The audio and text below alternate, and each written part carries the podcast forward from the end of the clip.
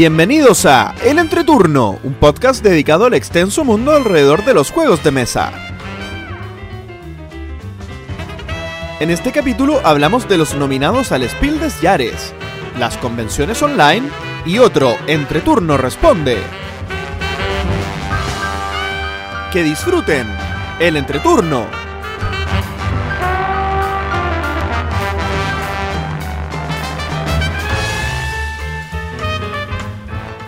Hola, ¿qué tal amigos? Mi nombre es JP Gloria. Y yo soy César. y estamos comenzando el capítulo número 86 de El Entreturno. Estamos grabando el jueves 21 de mayo, el capítulo que saldrá el martes 26 de mayo. ¿Cómo están chicos? Mm, Bien, bien. ¿Ustedes cómo están? Muy bien, aprovechando Muy bien. el feriado. Ah, ¿hay diferencia entre... Hoy es feriado, ¿hay diferencia entre un día normal y hoy? Para mí sí, por lo menos. Tengo a toda la familia en la casa. Porque parte de- del grupo familiar sí tiene que seguir trabajando, yo hago turnos, así que estamos todos acá y se disfruta. Ah, y sí, por que mi que parte... Perdón. No, que hay que terminar de grabar pronto para que vaya a celebrar con su familia el día. Sí, pero están, están todos acostados hasta ahora, así que eh, que disfruten el estar en camita esta tarde, un día heladito como hoy.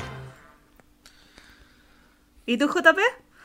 No, iba a decir que por mi parte, obvio, por si un- no trabajo. Aunque igual tuve reunión, igual tuve reunión. Pero del Pero trabajo una- del trabajo 2. No, del, del trabajo de seguro. Ah. Pero porque tuve reunión con, con la gente de España. Ah. A ellos no les interesa las glorias navales de, de Chile, claro. Debería. No, y, y- y además, eh, eso quiere decir que la reunión tuvo que ser súper temprano porque por la diferencia horaria de 6 horas.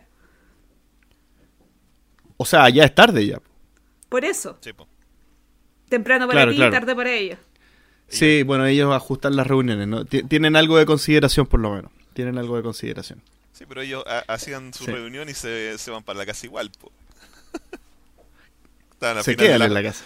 Sí, ah, claro, bueno, en realidad se quedan en la casa, pero es final de jornada. Se quedan en la casa. Exactamente. Oye, chicos, Oye, ¿qué ha sido de sus semanas lúdicas? mira, ¿Han yo puedo habido partir... semanas lúdicas? Han habido semanas lúdicas. Yo puedo partir con, con algo que de- había dejado inconcluso en el capítulo pasado, que tenía un juego a medio terminar. Y es eh, Death May Die. Este juego de Eric Lang. Es de Eric Lang y también de Rob Davio. Eh, un juego donde hay que matar a Cthulhu. No solamente huir de él despavoridamente y evitar que, que nazca, sino que el juego se gana haciendo que aparezca y matándolo. ¿Se puede? Es una... lo- ¡Se puede! En este juego se puede. Bueno, en algún momento Es un es Ameritrash puro, es Ameritrash puro. Y lo que uno va haciendo es eh, ir uno lo que hace es jugar un escenario y ese escenario se puede jugar con un antiguo, un, un ancient one, ¿ya? Y uno puede mezclar un antiguo con lo, con un escenario y no necesariamente se tienen que jugar correlativos, no, no es una campaña, son capítulos que uno puede jugar en cualquier orden, digamos. Y cada escenario proporciona elementos eh, únicos al juego. Por lo tanto, cuando uno juega el escenario 1, va a jugar con ciertos elementos que son únicos y otros que son comunes, pero solo los del escenario 1 están en el escenario 1. Así, y lo mismo con el 2, con el 3 y con el 4. Y los antiguos también tienen componentes únicos. Entonces, en la mezcla hay un único capítulo o un- una, una única manera de jugar que, que se hace posible, digamos, en una mezcla de un escenario con un capítulo, con un, con un monstruo, digamos, con un antiguo. Y lo que uno tiene que hacer es ir y, y, bueno, uno tiene que ir haciendo la misión que, que dice eh, el escenario para poder detener el ritual. Cada escenario tiene una forma de detener el ritual. Y cuando uno detiene el ritual, aparece el antiguo o eh, aparece antes de que uno lo logre detener, pero uno no puede hacerle daño al antiguo hasta haber detenido el ritual. Entonces es mucho mejor obviamente apurarse en detener el ritual para poder ganar el juego. Y el juego se gana cuando se mata al antiguo. O sea, tiene que aparecer sí o sí, y hay que matarlo sí o sí para poder ganar. No puedes ganar evitando que aparezca. O al menos en los escenarios que yo conozco. Entonces es duro, duro. Porque obviamente cuando aparece Cthulhu no es pegarle dos combitos y muere. No, hay que... eh, eh, hay que sufrir. Bueno, yo no lo he ganado nunca. he jugado ya tres veces. No lo he logrado ganar. Pero...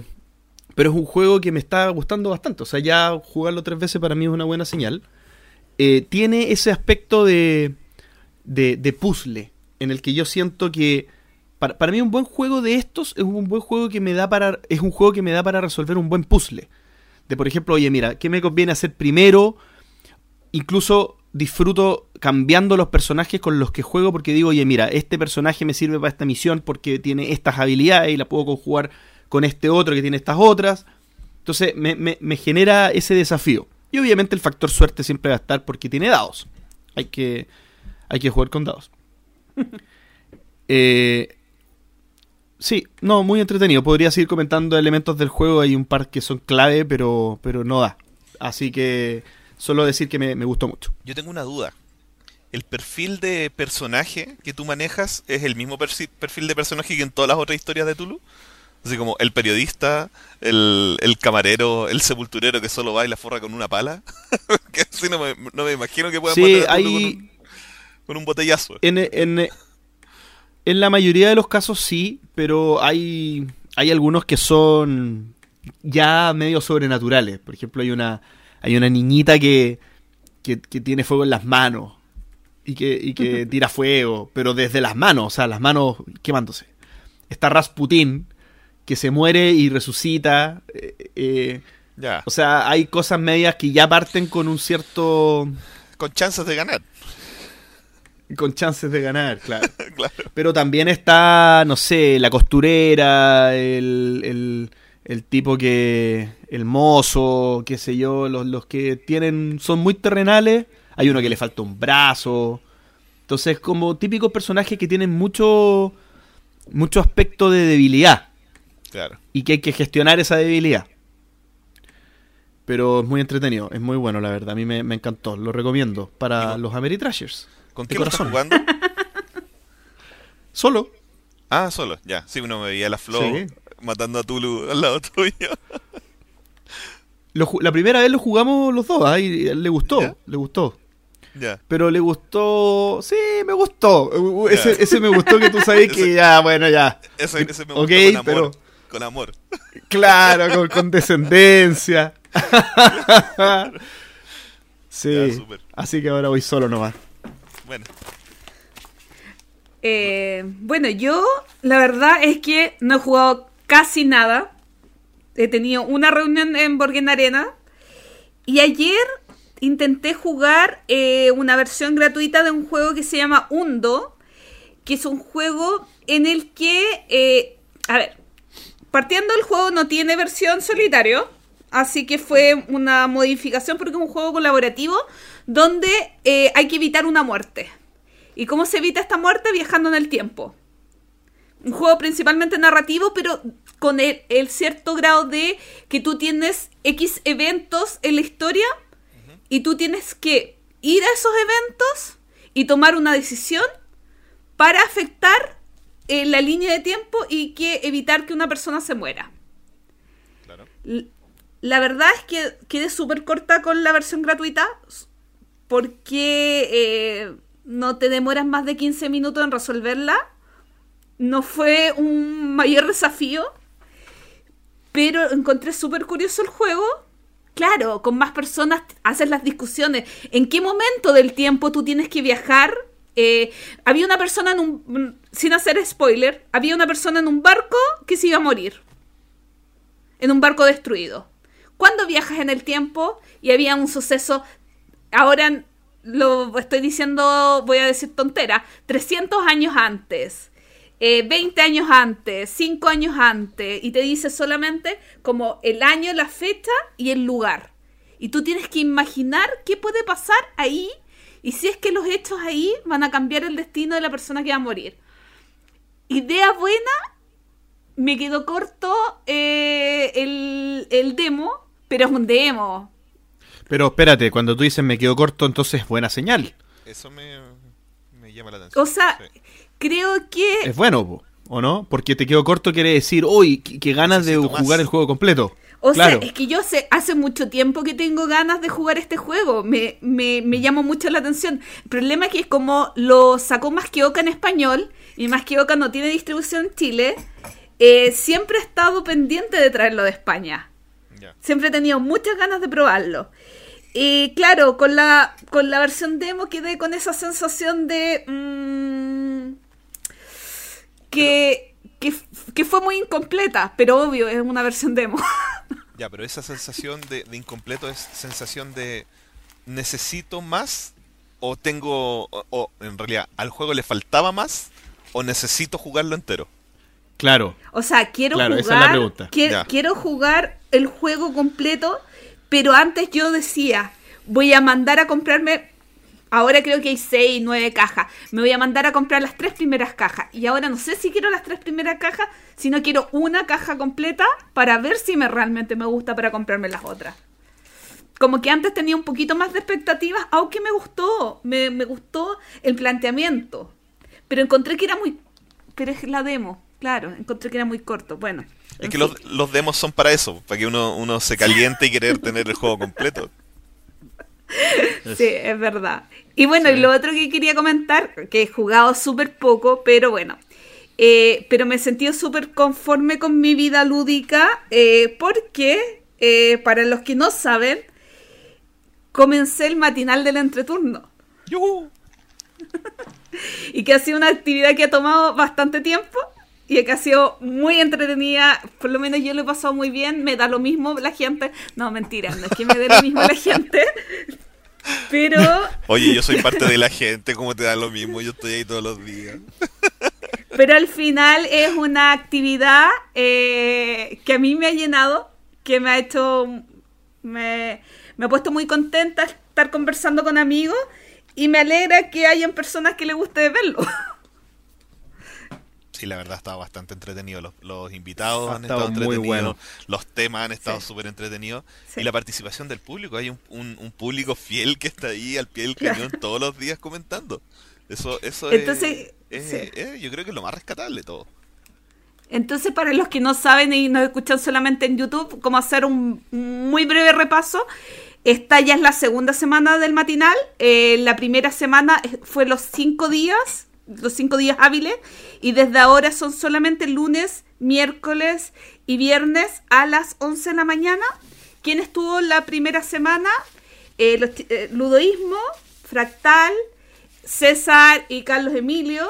Eh, estuvo para mí el mejor capítulo del universo, la Carolina Baltra hablando sobre los signos zodiacales y la influencia eh, en los jugadores de juegos de mesa.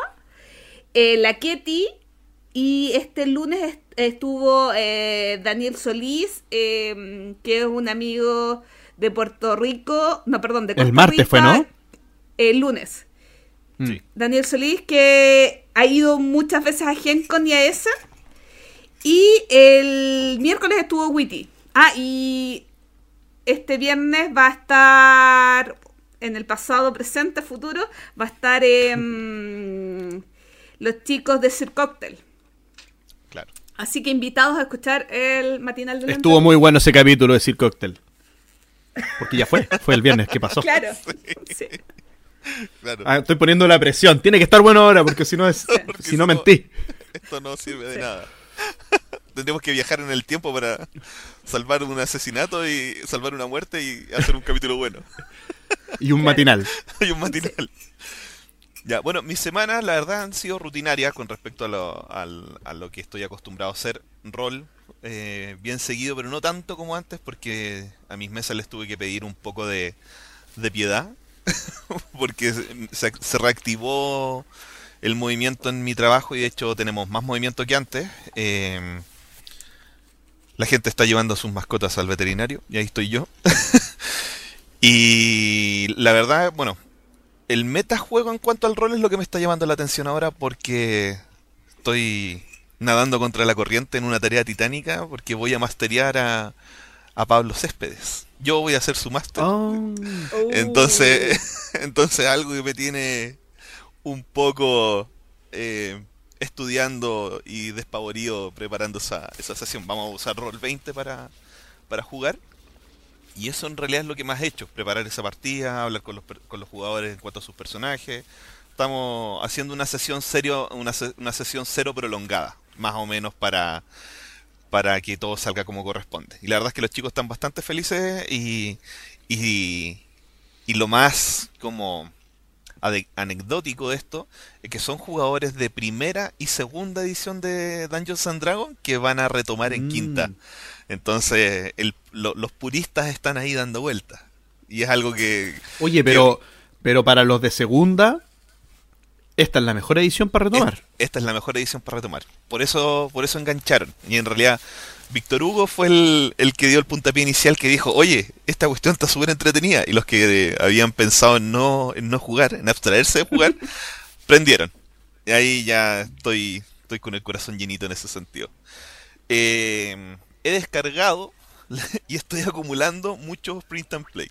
Todavía no he podido jugar nada porque como les digo mi carga de trabajo no me lo permite. Pero he estado atento a eso.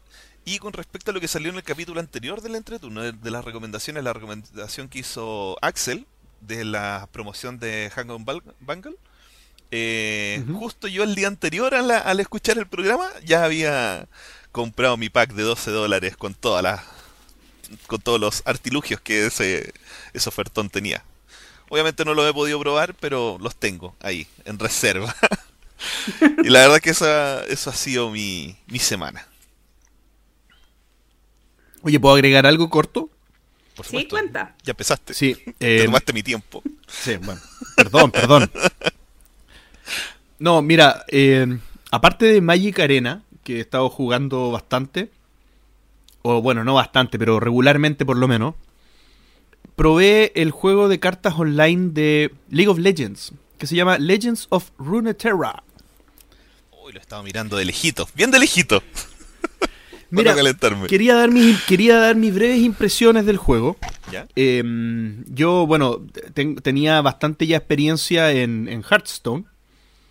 Y puedo decir que Legends of Runeterra es una mezcla entre Magic y Hearthstone. ¿Ya? Tiene muy marcadas la- la- las propiedades de los dos. Implementa el concepto de la pila, como en Magic. O sea, en el fondo eh, hay, por ejemplo, hay conjuros o son hay hechizos que son instantáneos y hay hechizos que son o rápidos y lentos. En, el caso de este juego lo plantea así. Cuando uno lo juega lento, lo juega en- solo en tu turno y cuando uno lo juega rápido, los puedes jugar cuando te dan prioridad, cuando te dan... eh, no, no me acuerdo cómo es la palabra, pero se te asigna una franja de tiempo para tú poder o no lanzar un, un hechizo rápido. Y si el otro lan- y ahí le das el paso al otro para que pueda también lanzar un hechizo rápido, de la misma forma que lo hace Magic. Cuando a ti te toca poder tirar un instantáneo, el otro también puede y así uno va uno, uno, uno y van apilando los conjuros uno sobre otro, ¿cierto? En Runeterra pasa lo mismo. Entonces, y, bueno, eso eh, claramente lo sacaron de Magic. Eh, y, y- también se ataca al contrincante. No se ataca a, a las criaturas. ¿Ya? Y la parte de Hearthstone es que en realidad el juego está súper simplificado. Súper simplificado. ¿Ya? En el fondo no, no hay maná. Y el maná es un punto adicional en cada turno, igual como lo hace Hearthstone. Entonces uno parte con un maná, segunda ronda parte con- eh, tiene dos maná, tercera ronda y así. Y tiene unas cositas que uno tiene tres manás que son solo para conjuros que se llenan cuando no ocupas el maná en tu turno. Entonces cuando dejas de usar maná, dejas almacenado magia para poder lanzar solo conjuros en los turnos que vienen. Entonces uno puede administrar no gastarse el maná para poder ahorrarlo para turnos posteriores. Ah, ya. Hay seis, fac- hay seis facciones y cada mazo corresponde a dos. Uno tiene que elegir dos facciones, elige héroes, cartas, conjuros, criaturas de todo tipo y tiene que destruir el nexo enemigo. Y uno ataca por franjas. Entonces cuando uno ataca por la izquierda, tiene seis franjas para atacar. Si tú vas ataca- atacando por muchas franjas, para bloquearte el enemigo solo te puede blo- bloquear con una criatura, poniéndolo enfrente de cada una de las criaturas. Entonces el, el, el puzzle es distinto, ya no es como que me pueden bloquear dos o más criaturas una sola, sino que es a dónde, en qué línea yo pongo mis criaturas para bloquear. Bien. Y bueno, se van conjugando lo- los hechizos como en el Magic para, para, para tener toda la complejidad que el juego tiene. Para hacer un juego gratuito, dentro de lo gratuito me pude mover con bastante soltura. Hay mucho por hacer, o sea, las primeras misiones, eh, todo lo que ofrece el juego desde lo gratuito es bastante bueno. Bastante bueno. Así que yo tal vez lo recomiendo un poquito más que Hearthstone para la gente que no quiere gastar plata y quiere un juego sencillo, de buena interacción y con buena profundidad. Así que Legends of Runeterra. grabando. anuncios y em, tenemos varios anuncios muy divertidos y vamos a partir por el más entretenido. Eh, los medios de comunicación lúdicos chilenos nos pusimos de acuerdo, bueno, todo nació un poco por Ludum Fest eh, en casa, que participamos en conversatorios y decidimos eh, hacer un video. ¿Y qué hicimos? Un video de compartir un juego. Chicos, ¿podrían contar un poquito en qué consistió este, este video? JP. César. No se peleen. Ah, bueno, ya, voy, voy, eh, pensé que... pe- como siempre César se anima a este tipo de cosas, como que asumí que naturalmente iba a tomar el... Pero justo te escuché el. No, este video... Este video es una invitación abierta a compartir nuestro hobby, ¿cierto? A compartir nuestros juegos. Y es, eh, es un video que ha sido un formato popular a lo largo del mundo, eh, que usualmente se ocupa con mucha violencia, ¿ya? Que es esto que eh, de manera remota se van intercambiando golpes o, o traspaso de cierta cosa. Por ejemplo, hay uno de Star Wars en que se pegan con un sable láser y se van pegando en cadena una persona a otra, una persona a otra, una persona a otra, una persona a otra. Nosotros lo quisimos hacer en, en el sentido fraternal de nuestro hobby de compartir un juego. Y, son, somos los distintos eh, eh, miembros de los medios chilenos asociados a juegos de mesa, en el que nos compartimos juegos que están dentro de nuestros favoritos o dentro de lo que nosotros más nos representa. Al menos en mi caso fue así, no sé si, si para todos habrá sido igual. Sí. Y lo importante es que es- también es una invitación a medios o a gente que le gusten los juegos en otros lugares del universo para que hagan una actividad alrededor de, de nuestra afición, compartiendo con amigos y recordar siempre que eh, esta pandemia nos distancia físicamente, pero no socialmente. Y no tenemos por qué eh, alejarnos desde lo más profundo de nuestro corazón y de nuestras aficiones. Claro, y esto la verdad es que marca un precedente en, en cuanto a la industria también, porque es la primera vez que los medios se, se unen para, para hacer algo en conjunto. Y la verdad ha traído solo buenos resultados. Na- no podemos decir nada, nada que sea opuesto a esto. Eh, ya tenemos nuestro grupo de WhatsApp, hablamos todos los días, nos compartimos cosas. eh, eh, por ejemplo, nosotros que estamos haciendo el matinal en la mañana, a las 9 de la mañana. Hola, buenos días, éxito en el matinal. O sea, es una cuestión maravillosa. No existe competencia. Eh, es todo, todo remando para el mismo lado, todos apoyándonos entre nosotros. Hacer el video fue bastante entretenido. Eh, eh, Daniel del Diluvio Lúdico fue el, el hombre a cargo de, de la edición y él siempre está ahí eh, marcando las pautas, así que impecable, una experiencia súper rica y invitamos a todas las personas a que hagan el suyo, lo compartan, etiqueten, eh, comparten el juego, el hashtag. En el fondo, anímense, eh, háganlo entre sus amigos, háganlo solo si, si lo quieren hacer solo, pero la idea es que promuevan, difundan la palabra de que hay que compartir el juego. Ya se animaron de días de en Perú, pero Claro. es muy chistoso porque lo hizo una sola persona cambiándose de ropa y, Claro. y pasándose juegos a sí mismo. Fue muy divertido. Así que esperamos que alguien más se anime. El segundo anuncio que quería compartir es que nuestros amiguitos queridos de Fractal eh, van a lanzar antes de fin de año tres juegos de la editorial alemana NSB, creo que es alemana, estoy casi segura de eso, eh, que son en formato caja estilo The Mind, porque es la misma editorial de The Mind, y estos son Quirks, The Game y Illusion. Eh, juegos que personalmente tengo y me gustan, así que estoy muy feliz porque tendré juegos para regalar esta Navidad. Son juegos que no tengo y quiero. con muchas ansias. Y que sí regalaré en Navidad también.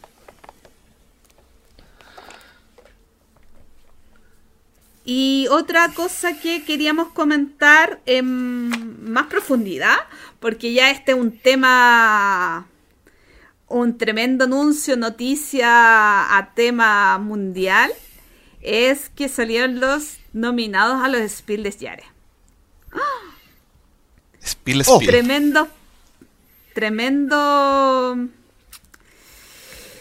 tremenda noticia que siempre, siempre a mí me pilla de, de improviso. Nun- Cuando salen los ganadores yo pongo la alarma para despertarme, pero, pero esta vez eh, con los nominados no puse alarma. Así que vamos a ir nombrándolos y comentando un poquito de ellos.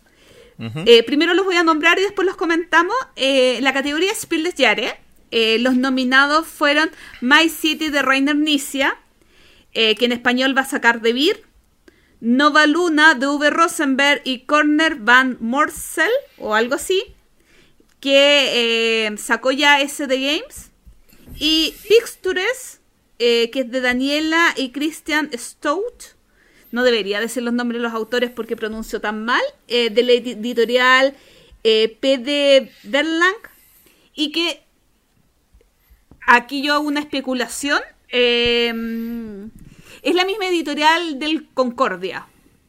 Por lo tanto, si es que alguien tuviera prioridad para editarlo en español, debería ser más que Oca. Ok. Chicos, ¿saben algo de estos juegos?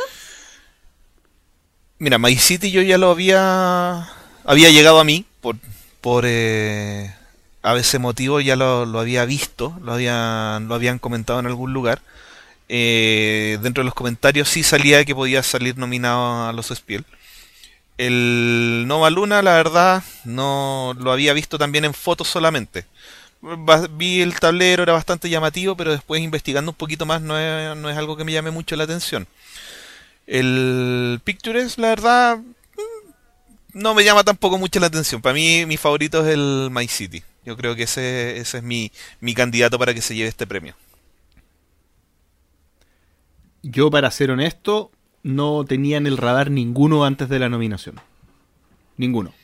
Eh, me sorprendió porque no sé si es para bien o para mal, porque en el fondo siempre alegamos que hay exceso de hype en, Sí. las, en las nominaciones de este tipo y que, y que eso podría un poco eh, dar la suspicacia de que si hay o no calidad. Eh, está ahí, yo no sé si he estado muy de acuerdo en eso porque en el fondo es muy raro que todo el mundo hable de un juego y que no sea bueno. O sea, es raro que como que todos se pongan de acuerdo en encontrar bueno algo que que que en realidad es malo y que pero millones de personas dicen que es bueno. Eh, me pasa que, que, que que- que- que tal vez siento que es malo lo que pasó ahora. ¿Ya? Que es ¿De como no que no hubo. Como que, claro. Siento que la, la falta de hype ahora la extrañé un poco. Pero es que hay que pensar que el Spiel des Jahres no, no somos el público objetivo del Spiel des Jahres. Por un lado, porque son juegos para gente que se está iniciando, para la familia alemana. Y por otro lado, hay muchos juegos que al no estar en español o al no tener suficiente cobertura. Voy, por ejemplo, al caso de My City. My City tiene dependencia del idioma Y salió en Essen. Entonces, eh, ¿qué tanta gente, si todavía no lo publican en español, va a estar hablando de este juego? Que, a- entre paréntesis, tampoco se puede hablar mucho del juego porque es un juego legacy. Claro. Es un juego de, de- Ah, bueno. de colocación de los zetas, pero a la vez tiene, tiene un factor legacy. Y Misut estaba comentando el otro día eh, que él lo compró eh, en Alemania porque había una oferta, hizo una compra. Y claro, se dio cuenta que los sobres venían en alemán. Entonces, como no hay mucha información del juego, se desconoce un poquito eso. Y, y es complejo eh, saber un poco de él. Nova Luna, por otra parte, ya lleva eh, es un juego sencillo de V. Rosenberg, yo no lo he jugado, pero he sabido harto de él, y que es la reimplementación de un juego que no es de V. Rosenberg, Ah, Que es- perfecto. Que de Corner, eh, el juego se llama Habitat. No, no recuerdo qué año es, pero voy a inventar un poquito, 2017. Ya. Es, es un juego de hace un par de años y que eh, V. Rosenberg le incorpora algunas mecánicas y entonces es como un arreglo, en cierto modo, aunque hay gente que le gusta más Habitat, de, de este juego. Y Pictures, que es mi favorito, ¿Ya? y, y- y lo voy a decir por algo. A ver, Picture a mí me recuerda al Just One, en el sentido de que es un party. Es un juego livianito, pero mi- es mi favorito porque la editorial PD Verlag es una editorial chica alemana. Ya, ok. Entonces me da ternura. Y yo conocí a, a uno de los editores de esta editorial. Estuve jugando un par de partidas con él. Entonces me siento. Es como que estuvieran nominado un juego de fractal. Es como que quiero que ganen porque, porque hay amigos ahí. Sí. Y este juego es muy party. eh, hay una cuadrilla estilo. eh, Como Eh, código secreto. como estilo Go- estilo claro, Codenames. Sí, estilo código secreto. Eso. Y como eh, pictomanía, como para simplificarlo, hay que eh, mos- eh, dibujar, que no es dibujar, a otros jugadores una de esas imágenes para que la adivinen. Pero tú, pero cada jugador tiene diferentes elementos con los cuales hacer esta construcción. Claro. Algunos van a tener unos lacitos, otros van a tener unas piedras, otros van a tener eh, Cubos. carta, otros van a tener cubos, otros van a tener piedra. Entonces, al final de cuentas, es un, un party game muy liviano, muy familiar. Eh, y me llama mucho la atención, pero después lo vamos a comentar, que My City y Nova Luna parece ser hasta un poquito más complejo que algunos nominados a los Kenner Spiel de Jahre. ¿Sabes que A mí me dio la misma impresión. me, me pasó algo, algo, algo parecido. Pero Sí. bueno, la verdad es que lo- los alemanes saben cómo piensan los alemanes. Así que Claro. eh, nosotros no, no, no es mucho lo que podemos opinar con respecto a, a- a esa. A, a qué va en cierta categoría. Y sabéis que con respecto a lo que dijo JP, a mí me gusta que no hayan estado en el radar estos juegos. Me, me gusta bastante. Porque de partida, el Pictures, como dices tú, una, una editorial chiquitita, podría estar dentro de la categoría de lo indie. Y, y que haya llegado a esta esfera, Mm. habla bien del- de la industria. Que no sea un juego que esté tan, tan hypeado, también va de la mano de que est- está profesionalizada la, la- votación. Sabemos que, que los Spiel siempre han sido eh, una como como institución estos premios siempre han sido consecuentes con lo que quieren con lo que quieren premiar y demostrar nunca no la verdad no sé nunca los entretelones que están tras bambalinas es que en algún momento han habido eh, como rumores de, de coimas o cosas así yo creo que no pues son alemanes entonces dudo que cosas así se puedan se puedan expresar o por último que hayan salido a la luz pero que hayan juegos que no estén en el radar a mí me gusta porque me dice que me hace, me hace inferir de que es una industria que, que en el fondo se es- está haciendo la pega, está buscando todos los juegos, está revisando todos los juegos que están en el mercado. Y, y si estas son las mejores alternativas por calidad, eh, me gusta bastante. A- agradezco que sea así. Sobre los recomendados está Draftosaurio, El zorro en el bosque, Kitchen Rush, y, y aquí ha- hago un paréntesis en Kitchen Rush, porque recordemos que los Spiel se eh, nominan a juegos, porque este juego es mucho más antiguo, a juegos que hayan sido editados en Alemania. En Alemania. El, el- No habla, no habla de la fecha en que fueron eh, sacados eh, al mercado eh, mundial, al mercado, sino al mercado alemán. claro. Little Town, Species y Color Brain. Y el Color Brain, ojo que es un juego que está en Chile. eh, eso. Me gustan más los, los recomendados que los nominados, como jugador, Puede ser. en este, en este caso. Pero, Eh, pero My City igual es un juego que me compraría. Ah, yo ¿Con la experiencia Legacy? Mm, es que es como me. me puta, es Nicia, eh, es, es patchwork, así mirándolo desde lejos. Y, Mm. y es como que sí, yo sé que me va a gustar. Ah, yo aquí me voy por Nova Luna. Estamos todos distintos. Todo- todos vamos por uno distinto acá. Eso, eso es lo rico. Cada uno se compra Igual, uno. sí, igual curioso que My City y Nova Luna ambos sean de colocación de los Zetas. O de. O no necesariamente de los Zetas, sino de, de estas piezas tipo Tetrick. Pero. Pero bueno. Eh, con respecto a los Spiels Yare, ahora podemos hablar un poquito más, creo. Eh, tenemos como nominados Cartógrafos, que sacó en español Gen X, The Crew, que va a sacar eh, The Beer, y King's Dilemma, King's Dilemma eh, que va a sacar eh, Asmodee. Ujú. JP, espero tu discurso sobre Cartógrafo. eh, Cartographer. Cartógrafo es un súper buen juego, pero no sé si es para una nominación de Kenner Spiel. O sea, Me es pasa que por que lo poco juego- que sabemos de Nova Luna o My City, para mí cartógrafo debería estar como Spiel. Es un juego, bueno, claro, por partida doble entonces, porque es un juego correcto, un juego bueno, con buen ritmo, medianamente innovador, que emplea el roll and ride con un sistema de cartas que ya se ha hecho antes, pero por lo, lo hace bien. Este tema de que cuando uno ataca al enemigo, al de al lado lo hace anotando en la hoja de la del, del lado del vecino. Innovador ya, innovador, sí. Pero es un juego bueno, muy bueno, pero no sé si es para este premio. ¿Será que falta? ¿Faltan cosas buenas este último tiempo? Como para que haya llegado cartógrafo esto, no, no sé. The Crew es un juego que he estudiado, que no tengo y que creo que iría muy bien en mi casa, Es- en la casa de mis es- padres. Está en Tabletop Simulator. Sí, pero con mi papá que tiene 70 años no. No, pero para que lo probemos un día. Ah, bueno, sí, podemos, podemos, podemos. Pero, ah, y Nova Luna lo- también está.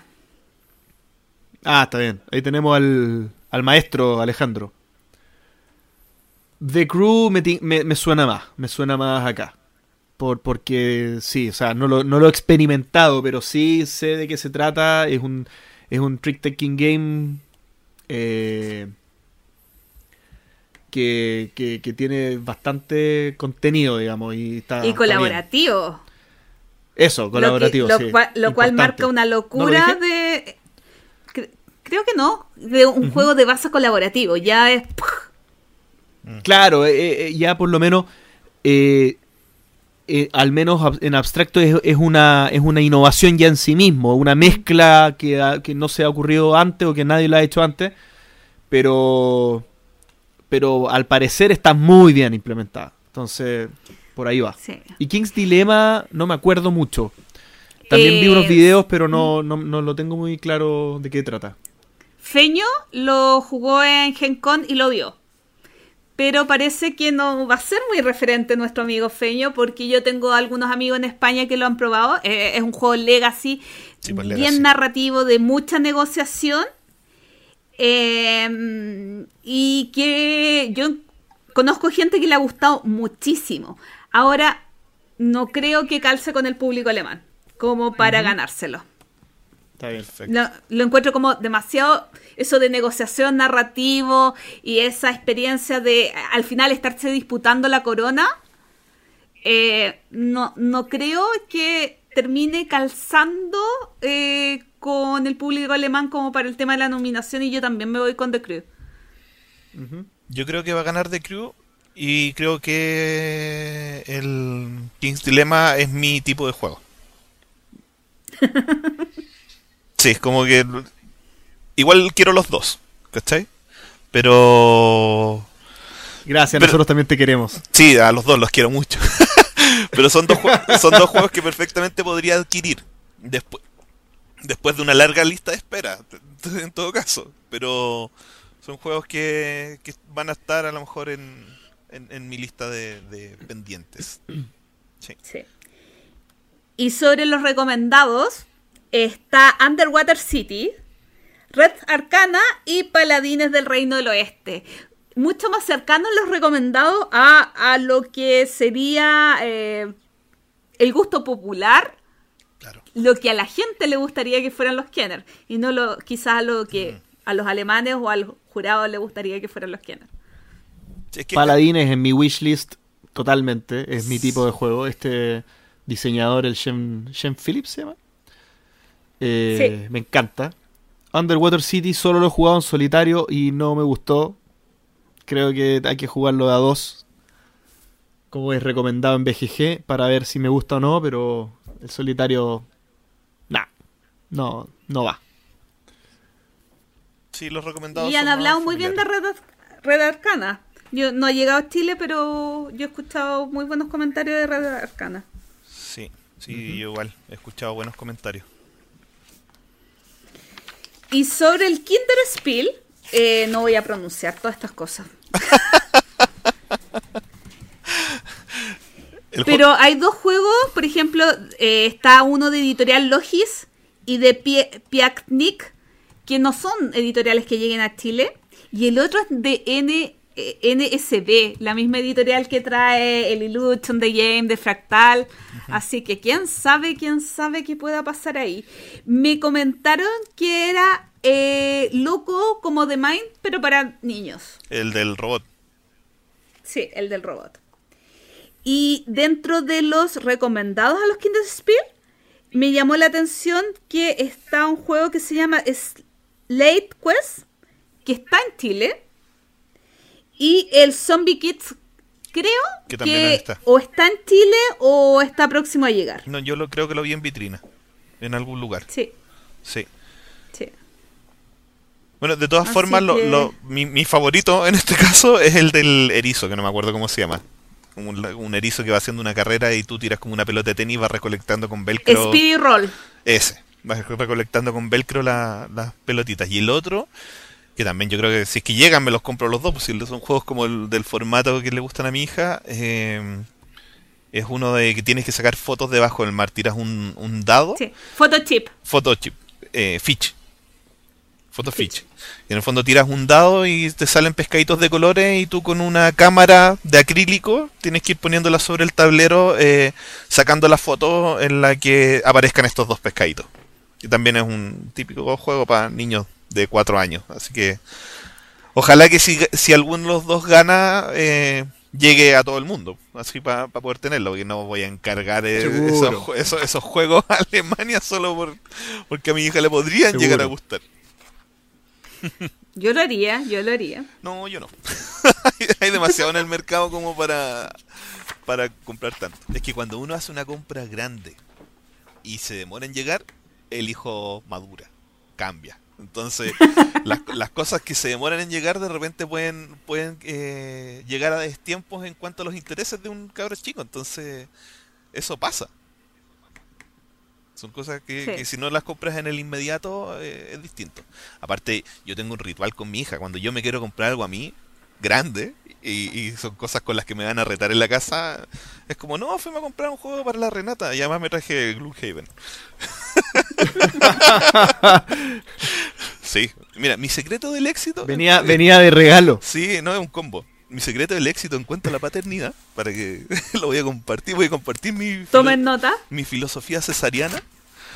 Eh, cuando ustedes gasten, por dar un ejemplo, 30 en un hijo, en ustedes ganen, gasten 31. Y eso los va a llevar al equilibrio de la fuerza. Y van a ser inmensamente felices.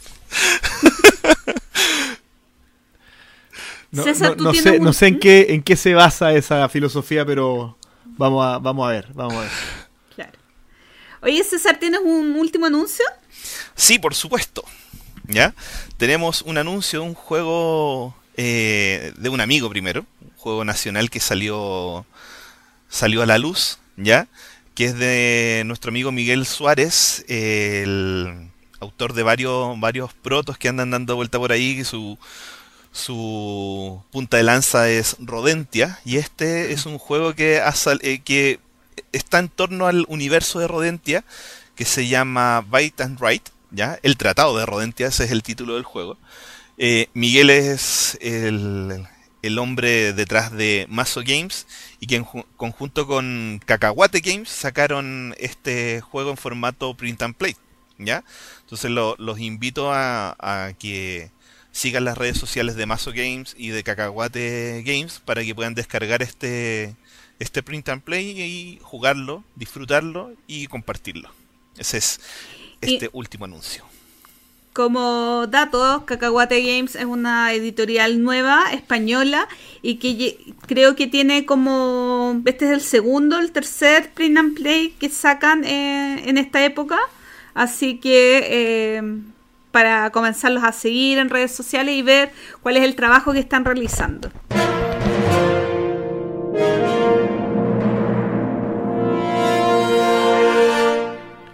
El tema de la semana y en esta oportunidad convenciones online.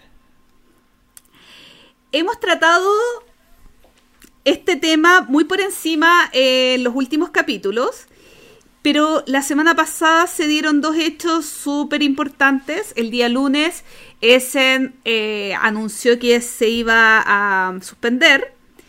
Y el día martes, que GenCon se iba a suspender. Curioso que, eh, si bien GenCon iba antes de Essen, eh, hayan estado esperando casi el anuncio de Essen. En fin. Eh, y también que ese martes Essen anunció su versión online. Entonces, el tema que queríamos tratar ahora es cómo van a ser los cambios que, que presenten las convenciones en esta época y también hablar un poquito de si esto creemos que va a perdurar en el tiempo. Pasado la época de coronavirus y cinco años más, creemos que van a, van seguir eh, teniendo un espacio eh, virtual las ferias gigantescas de juegos de mesa. Mi opinión es que depende. ¿Y de qué depende? De, según, cómo, se, mire. Todo depende. No, no. Todo depende. Esa fue mi opinión. César, no. Eh, oye, no, yo creo que, acá, eh, más que el típico que ya no es cliché, que es cierto de que el mundo está cambiando, que todo se está adaptando, todas las industrias, incluida la nuestra, se está adaptando, acá también hay un tema de ir probando, de ir experimentando nuevas maneras de hacer las cosas que probablemente antes de existir un fuerte motivo para hacer, por ejemplo, una convención online, estaba la duda de si tenía sentido hacerla o no. ¿Ya? Entonces, por ejemplo, en tiempos no de coronavirus, una convención online podría haber sido un complemento a una convención física. Algo adicional y, algo, y no necesariamente un reemplazo.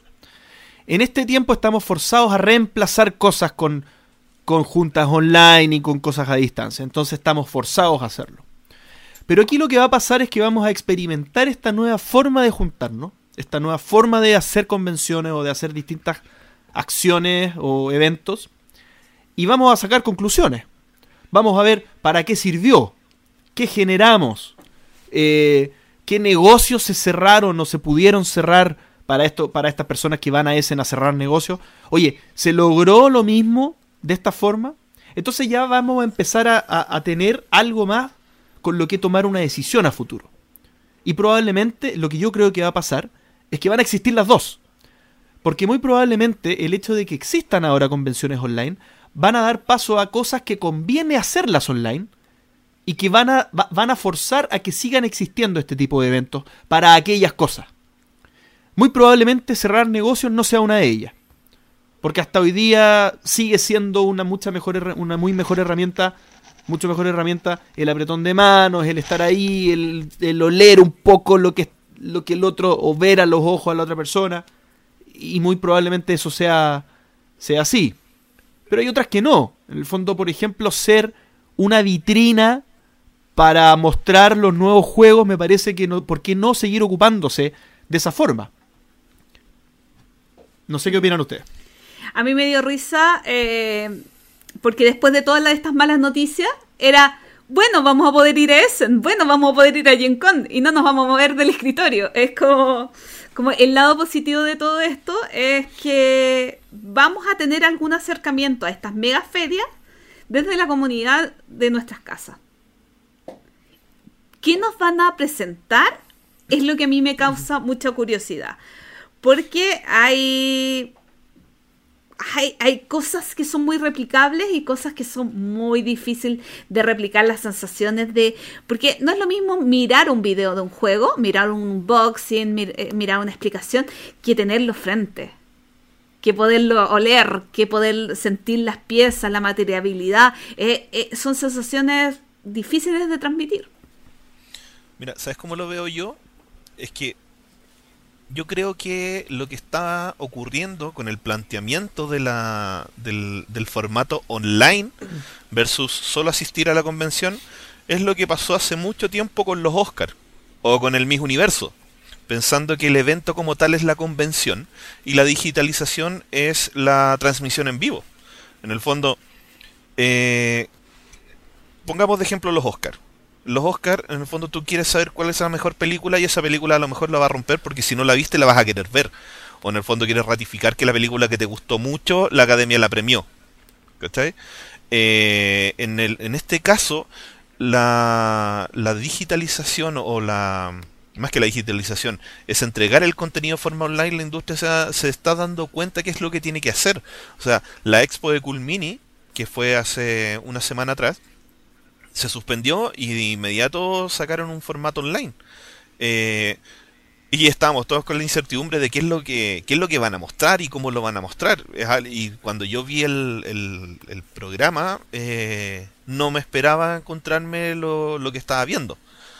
Nunca he ido una, a una expo gigante ni grande, pero, pero es algo que me. El formato no, no iba de la mano con lo que yo esperaba con respecto a lo que podían mostrar. Yo esperaba que mostraran lanzamientos, que mostraran productos, que mostraran esto se ve así, pero al final fue una entrevista, un tipo pintando ocho horas seguidas. Eh... No, yo, yo me metí en la entrevista de Eric M. Lang y tenía 150 personas mirándola, que es una miseria. Es nada, es nada. O sea, Jamie Steinmeier todo, eh, día por medio reúne más gente en Facebook, sí. Claro, es que también yo creo que fue como, eh, no, esto se tiene que cerrar, esto se tiene que suspender, eh, hagámoslo online. Y, y, el anuncio no fue tan no fue tan anticipado a lo mejor como lo que están haciendo los Spiel, como lo que está haciendo Essen, de que vamos a hacer esto en, varios meses más. Entonces también tienen la prueba de ensayo y error, la prueba de qué es lo que va, qué es lo que va a ocurrir, cómo se van a mostrar otras cosas. Y yo creo que ahí también está como lo que pasó con Gencon y Essen. Es como, ya, si Essen cancela y dice que lo va a hacer online, pues nosotros tenemos que hacer lo mismo. Si al final los gringos nunca se pueden quedar atrás con nada. ¿cachai? Eh, pero el cómo se va a mostrar, eso es lo que, lo que va a ser novedoso. Más que el simple hecho de que sea online.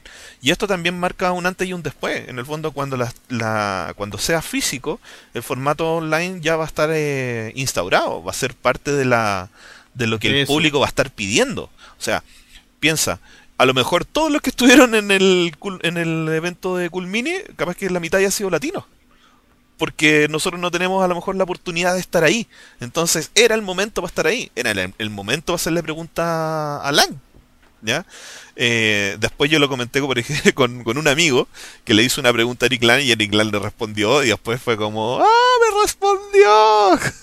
Entonces como, esas son las cosas que uno quiere vivir y que, y que la distancia a lo mejor no te lo permiten. Pero el inmediato sí. Tocas un muy buen Sí, perdón, tocas un muy buen punto que es el tema de, la información adicional que van a tener los organizadores y tal vez el golpe de realidad que, van a, que va a suceder. O sea, en el fondo, oye, ¿quiénes son las personas que se van a conectar ahora? Claro. Algunos no deben tener idea que se va a llenar de sudamericanos y de españoles conectándose a la a Yencon, por ejemplo, y, y, y, quizá, y quizá piensan, oye, pero ¿cómo? Pues si los que asisten son, son norteamericanos, algunos europeos. Sí, pero porque estamos a un ticket de avión de distancia, o sea, no es porque no queramos. date cuenta, digamos. O sea, en el fondo acá eh, hay un mercado que, que, obviamente no, no, no, es, no es desconocido, no, eh, no, es que no sepan que existe el mercado sudamericano. El tema es eh, cuál es la asignación de valor que ellos le dan hoy al mercado sudamericano. Y, y, quizá esa percepción en personas importantes de la industria norteamericana y europea en el caso de Essen se den cuenta de algo diferente en este caso. Sí, puede ser. Mira, la industria, por ejemplo, a nosotros cómo nos ve. Eh, lo más probable es que nosotros no existamos para el mercado alemán. Pero para el mercado español, los españoles sí saben que nosotros existimos, que Chile existe. Todos saben, es como Argentina, sí, ellos tienen los argentinos tienen problemas para meter juegos por una cuestión de aduana. Pero en Chile tú puedes meter la cuestión que sea y se vende, porque viene de afuera. Eso es como nos ve la industria desde afuera. En, en este caso, de hecho, hago una campaña que, cuando se hagan estos eventos, cuando hay un evento, uno pregunta, es un evento internacional, por ejemplo, lo de Culmini, uno pregunta en inglés con tu inglés de Google o tu inglés nativo o tu inglés el que sea, preguntas en inglés. Bueno, yo hago una campaña que ahora empecemos a preguntar en español y que la mayoría de las preguntas estén en español para que se den cuenta que tienen que tener un traductor a lo mejor. Lo mismo, lo mismo que pasa en los Oscars el anunciador está hablando y, de fondo bajan el volumen y te sale hablando un traductor con esa típica voz de, bueno, la Miss está postulando a no sé qué cosa y como que tienen un acento medio extraño, ¿cachai? como, con voz de infomercial, ¿cachai? Si nosotros no preguntamos en nuestro idioma no va a ser una necesidad responderle a esas personas. Pero que heavy que en Essen probablemente todo sea en inglés, siendo que una feria alemana. O sea, eh, eh, eh, Esteban también eso. Es que en el Porque ellos sí van a adaptar el lenguaje a algo un poco más universal. Pero es que el alemán no necesita comunicarle al otro alemán lo que está vendiendo. El alemán tiene que sacar las cosas de su país. ¿Y a quién se lo saca? A los mayores consumidores del mundo, a los gringos. Y los gringos masifican todo lo demás. Pero ojo que en la feria alemana, o sea, la feria de Essen, la mayor cantidad del público son la familia alemana que va a la feria. Es el alemán, es la abuelita alemana, es el niño alemán, es la pareja. Pero esas son las personas que van por la novedad. Es como cuando nosotros en, los 80, en los 90 íbamos a la FISA. ¿Cachai? A, saber qué, cuál, qué es la cosa que el mundo te está entregando. En el fondo los alemanes van, es como... Uno, hay un ejemplo acá en Chile que sea algo parecido pero podría ser como la fiesta del 18. Es como Oktoberfest y, y Essen. Son como cosas que, que, para ellos están súper nacionalizadas. Son parte del ADN de la cultura alemana. Eh, y nosotros nos queremos sumar a eso porque, porque somos parte del hobby, porque somos jugones, entre comillas. Eh, pero, pero yo creo que el mercado se tiene que adaptar a las necesidades que el corona en este momento presentó y siendo súper objetivo y hablando, eh, ¿por qué, ¿por qué pasó esto? Porque hay una pandemia, ¿ya? Y a nivel biológico siempre van a haber más pandemias. Y la globalización está haciendo de que estas cuestiones vuelvan a pasar. A lo mejor vamos a tener las herramientas para prevenir estas enfermedades, pero eso no impide de que vuelva a ocurrir. Entonces, cada vez es más fácil viajar y cada vez es más fácil que estas enfermedades se transmitan. O sea, esto que pasó este año se puede volver a repetir en varios años más. Y el mundo no se va a detener por eso vamos a estar mejor preparados porque tenemos la experiencia de cómo enfrentarlo. Pero también tenemos que tener las herramientas comunicacionales para que podamos eh, adaptarnos a la necesidad del público global. Ahora todo es global. Essen es un, mercado global, porque lo que sale en Essen es lo que vamos a querer consumir nosotros acá. Ahora, ¿qué desafíos tienen estas ferias? Porque, no sé, eh, yo revisando la experiencia de que tuvimos acá en Chile con Ludontam, eh, el evento que hizo de The Beer Expo, viendo lo que hizo Culmini, eh, yo me estoy quedando con Lumfest. o sea, para mí como público fue, más entretenida. Pero, eh, ¿qué es lo que esperamos de una feria online? De, estas mega ferias online. Es que a, mí... mira, dale Mira, ¿por qué para nosotros fue más eh, fue más entretenido el Loom, el Town. Porque Loom Town respondió a todos los públicos. Loom Town eh, supo entender cuál es la necesidad del jugador al que le quería eh, entregar el contenido. Es como, hay jugadores novatos, contenido para novatos. Hay personas con más experiencia, contenido para experiencia. ¿A quién tenemos que invitar? A todos. Entonces, eso fue leer el mercado al que quieren llegar. Y yo creo que el desafío más grande que tienen estos eventos grandes ya lo hicieron, que fue suspender. Ahora lo que tienen que hacer es eh, retro, autocriticarse y retroalimentarse para entregar un buen formato online. O sea, insisto, el desafío más grande fue el suspender. Y por eso uno suspendió después del otro, porque estaba esperando la competencia entre comillas. Es como, veamos qué van a hacer los alemanes.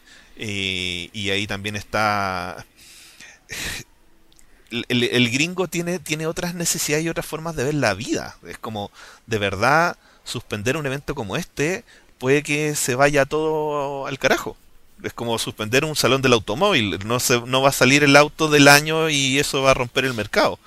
Eh, lo mismo con el E3, lo mismo con la Comic Con, lo mismo con todo. Se suspendió WrestleMania, que es un evento, que es un evento de pago, eh, es un evento que se transmitió de todas formas, pero mueve mucha, mucha plata. Entonces son cosas que los gringos están entendiendo y que la población muchas veces no entienden el por qué. Yo creo que si hubiesen eh, eh, puesto las entradas a la venta, el público hubiese comprado igual las entradas. A diferencia de lo que hubiese pasado en Alemania, que si hubiesen dejado la feria abierta, eh, no hubiese vendido tanto como se vendió en los años anteriores. Porque ellos sí toman resguardos a lo mejor y tienen tienen la noción de que no son ellos el, foco infeccioso, que puede que sean todos los extranjeros que van, que no, respetan la normativa que ellos mismos imponen como sociedad. El tipo de experiencia que, que, que imparten o que ofrecen estas, estas grandes ferias son un poco distintas a las ferias en las que uno va solo a jugar. Yo, yo separaría Essen y GenCon de, por ejemplo, Origins y Dice TowerCon. ¿Ya? Que las últimas dos, no, no sé si tiene mucho sentido una transmisión online, porque en el fondo, ¿qué hago? En el fondo es como si uno va a jugar a esa feria. Pero creo que tiene mucha oportunidad. Yo no veo tan terrible el formato online para una feria como Essen y GenCon, porque creo que son ferias de un carácter más expositivo, más de ser una vitrina. Entonces yo creo que el desafío está en cómo llevar la experiencia que hubiera sido para alguien ir presencial, cómo transportar esa experiencia a un mundo digital. Y creo que acá hay desafíos, obviamente, pero también hay oportunidades, porque hay cosas que, que se pueden, si se gestionan bien, hay cosas que se pueden ganar por hacerla online. Por ejemplo, está el tema de los desplazamientos. En las ferias gigantescas, bueno, yo lo sé por la FISA, nunca he ido a Essen, pero la FISA tiene grandes desplazamientos. Cuando uno va, no sé, por, por ejemplo, a Universal Studios, es entretenidísimo. Pero si uno calcula la cantidad de tiempo que uno ocupa yendo de un lugar a otro, es más de la mitad. Es más de la mitad. Es terrible. Ahora es parte de la entretención de estar ahí y todo. Pero eso es una ganancia. Eso es una ganancia. Es un tiempo que se gana en el participante. Lo otro es la concurrencia. La concurrencia me refiero a la simultaneidad de eventos. Oye, tal vez yo puedo ver en vivo a Eric Lang, que los tres estamos de acuerdo que es el más interesante de todos. No me respondan. Apoyo. Pero, pero quizás no tengo por qué perderme a Anicia. Entonces puedo ver en vivo a Eric Lang y puedo tener la oportunidad de por alguna cantidad de horas, o queda en YouTube, no tengo idea, ver la, conferencia de Anicia a continuación. Y veo la en vivo la que más me interesa. Entonces, eh, creo que, y, también, bueno, la virtualización de las, de las exposiciones de los juegos, si se hace bien, puede ser muy entretenido también. O sea, al final, habiendo mucha gente queriendo ver un stand, ¿cuánta gente puede rodear al mismo tiempo un mismo stand? Pero si hay una cámara filmando el stand, y está, o, varias cámaras filmando el stand, eh, se puede hacer de una manera muy interactiva, muy interesante. Por ejemplo, con una, con una web que me ofrezca distintas tomas. Entonces, por ejemplo, si hay una demostración que yo pueda ir viendo el tablero de cerca, de lejos, la mano de un jugador. Hay, hay innovaciones que, que, no vamos a alcanzar a tenerlas ahora, obviamente, porque esto, esto nos estalló en la cara. Pero el potencial es. El potencial es tremendo. O sea, acá podemos llegar a tener convenciones virtuales de gran calidad, de gran calidad. Y que se cobren. Si nadie dice que tengan que ser gratuitas, pueden ser, pueden ser cobradas también, porque obviamente ese despliegue requiere una inversión importante. No, y lo otro es ampliar el mercado. perdón, cortito. Porque, por ejemplo, ahora en, el mismo Essen podría haber un salón, o, un mini salón, o un pasillo de empresas que profesionalicen la digitalización de los juegos para las mismas editoriales. Es como, yo, yo digitalicé Site es como yo digitalicé el, el Broad Rage, que ahora se está vendiendo en preventa. Entonces eso amplía el, el mercado y también introduce el hobby en otro mercado, en un E3, por ejemplo. Y en el fondo vas ampliando las posibilidades para el consumidor. eh, que, la, la- que, que tengan presencia de, lo, de, la, de las empresas que digitalicen los juegos, te puede llevar a que esos juegos digitales tengan un pasillo en, en una convención de, de videojuegos en el futuro. Y eso amplía el mercado. Porque el consumidor de videojuegos es un público mucho más amplio que el de jugadores de juegos de mesa. Entonces, tener el juego, el juego digital en una vitrina, en un E3, y tener al lado la caja, es, es- es un valor agregado importante. Porque hay Ah, que yo odiaría que pasara eso. A mí me encantaría. Mientras más gente juegue, para mí es mejor. No, eh, es que la gracia del juego de mesa es la materiabilidad. O sea, a mí no me gusta, o sea, creo que pierde parte de la esencia de lo que yo quiero. Claro, te entiendo en, estos momentos de crisis, pero creo que el contacto entre humanos, el contacto en la mesa, el tocar el material es algo fundamental de la afición como yo la veo. Es que yo creo que no va una sobre la otra. Yo creo que si hay más formatos digitales, abre un mercado para que la digitalización trate de analogarla. Porque van a, van a tratar de venderle el juego a la abuelita que no tiene la consola. ¿Cachai? Por ejemplo, ahora va a salir el Resident Evil en, en, eh, en Kickstarter, creo que estaba. Kickstarter. Entonces, como los jugadores de Resident Evil saben que tienen otro formato más para jugar. Y eso va a traer un público que no estaba en las esferas de los juegos de mesa a los juegos de mesa. Los que compartimos afición, ya es como es como un imperdible. Puede que el juego sea malo, pero voy a tener mi miniatura de Nemesis ahí y le voy a jugar y la voy a apreciar. Pero yo creo que el, el- apuntar al otro público es más provechoso para esta industria que para las otras. Y por último, el tema de que estas ferias igual sean muy comerciales, muy de venta de juegos. Igual va a ser complicado el tema, o, o quizás se va a facilitar la logística, especialmente para nosotros que estamos de lejos. Eh, hablaban de que Borgen Geek, que ya tenía un sistema de preventa, pudiera optimizar eh, esto, o, no sé qué vaya a pasar ahí. No sé si será una oportunidad o será factible realmente. ahí va a ser va a ser difícil tantear ese, ese tema sobre todo si es que seguimos en, la- en las condiciones de, de transporte y traslados como la estamos teniendo. Porque hay que entender que no nosotros podemos estimar muchas cosas pero cuando se va a acabar la pandemia o sea sí existe una remota posibilidad de que la próxima feria de Essen tampoco se haga. O sea si las cosas no mejoran es algo es algo que va a ocurrir. Es, es algo que eh, puede que la, la Navidad para todo el mundo sea la misma fecha. Puede que no lleguen los juegos a ciertos lugares por, por temas de producción, por temas de traslado. O sea, por mucho que lancemos juegos este año, no significa que la Navidad va a ser igual que los otros. Entonces eso también es algo que no, no se puede anticipar comercialmente. No puede, tú puedes decir va a subir el dólar, va a bajar el dólar, va a haber una guerra, no va a haber una guerra, pero no puedes controlar que la gente se esté muriendo por una enfermedad y que queremos prevenir eso. Eso es algo que el mercado no es capaz de asimilar. Y que, claro, y, y las restricciones logísticas, los barcos están detenidos no solo para los juegos de mesa, están detenidos para todo. Entonces, obviamente, no es prioridad los juegos de mesa, al menos en, en un puerto, en un país que está importando cosas.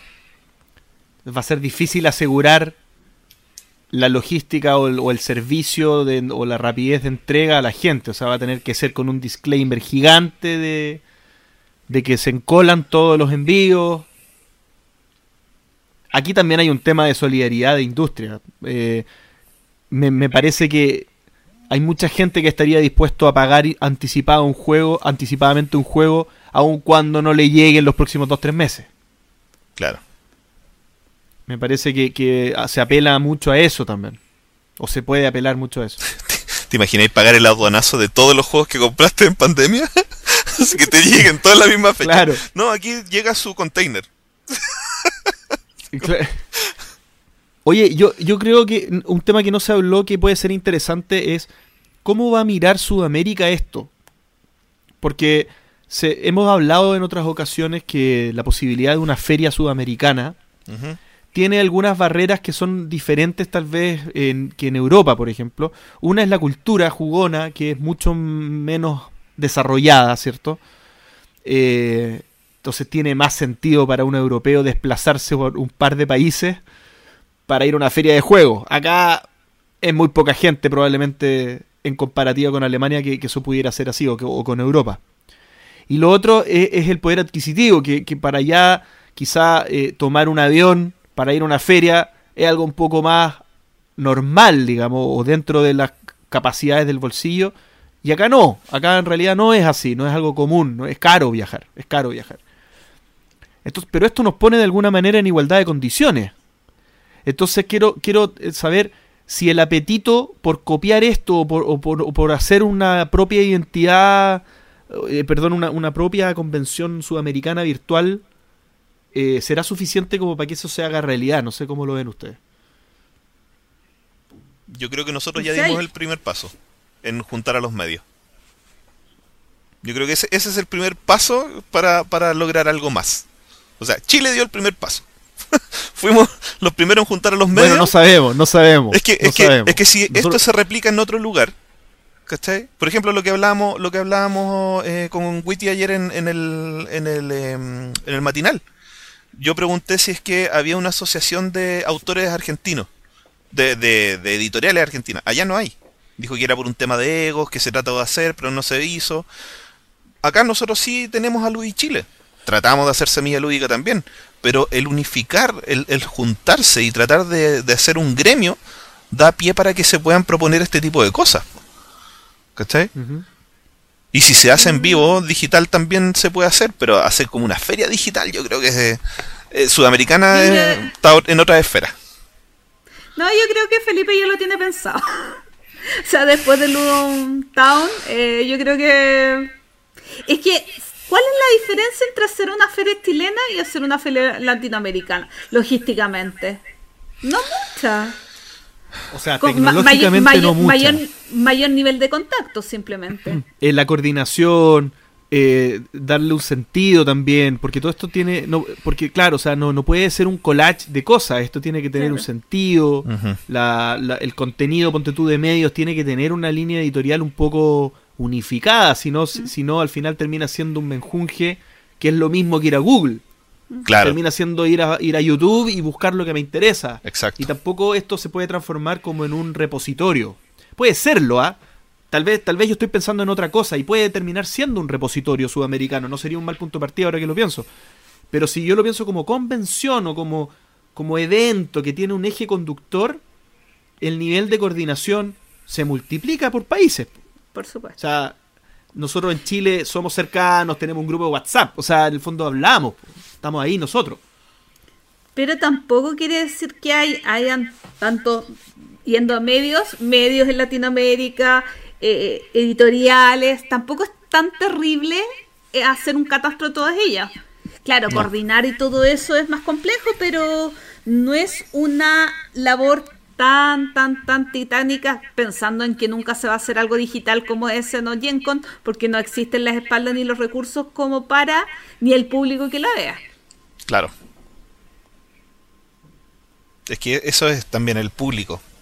hay que, hay, el mercado va a cambiar de acuerdo a que el público vaya creciendo. Lo mismo que decía yo con un Mi Universo o con los, o con los Oscars se, son dos empresas tan grandes que trataron de llegar a todos los lugares del mundo, porque todos los lugares del mundo lo consumen. O sea, todos los lugares del mundo eh, consumen belleza. En el caso del mismo universo, mismo mundo. Todos los lugares del mundo donde hay una tele van a consumir cine. Y también ahora se están adaptando los premios para la mejor serie. Porque el mercado se mueve de acuerdo a lo que el público consume. Eh, es natural que sea así.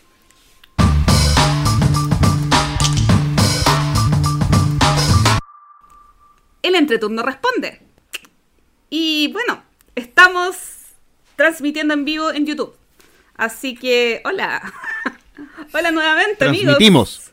Aquí Transmitimos el jueves que acaba de pasar. claro, el jueves si quieren, si quieren vernos mientras hacemos el entreturno responden, pueden irse al canal de YouTube. Exactamente. Hola. Así que, bueno, partimos con la pregunta que la voy a tener que buscar yo misma.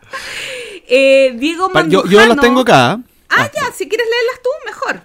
Tienes mejor voz que yo y mi dislexia siempre me entorpece el camino. Más uno a ese comentario.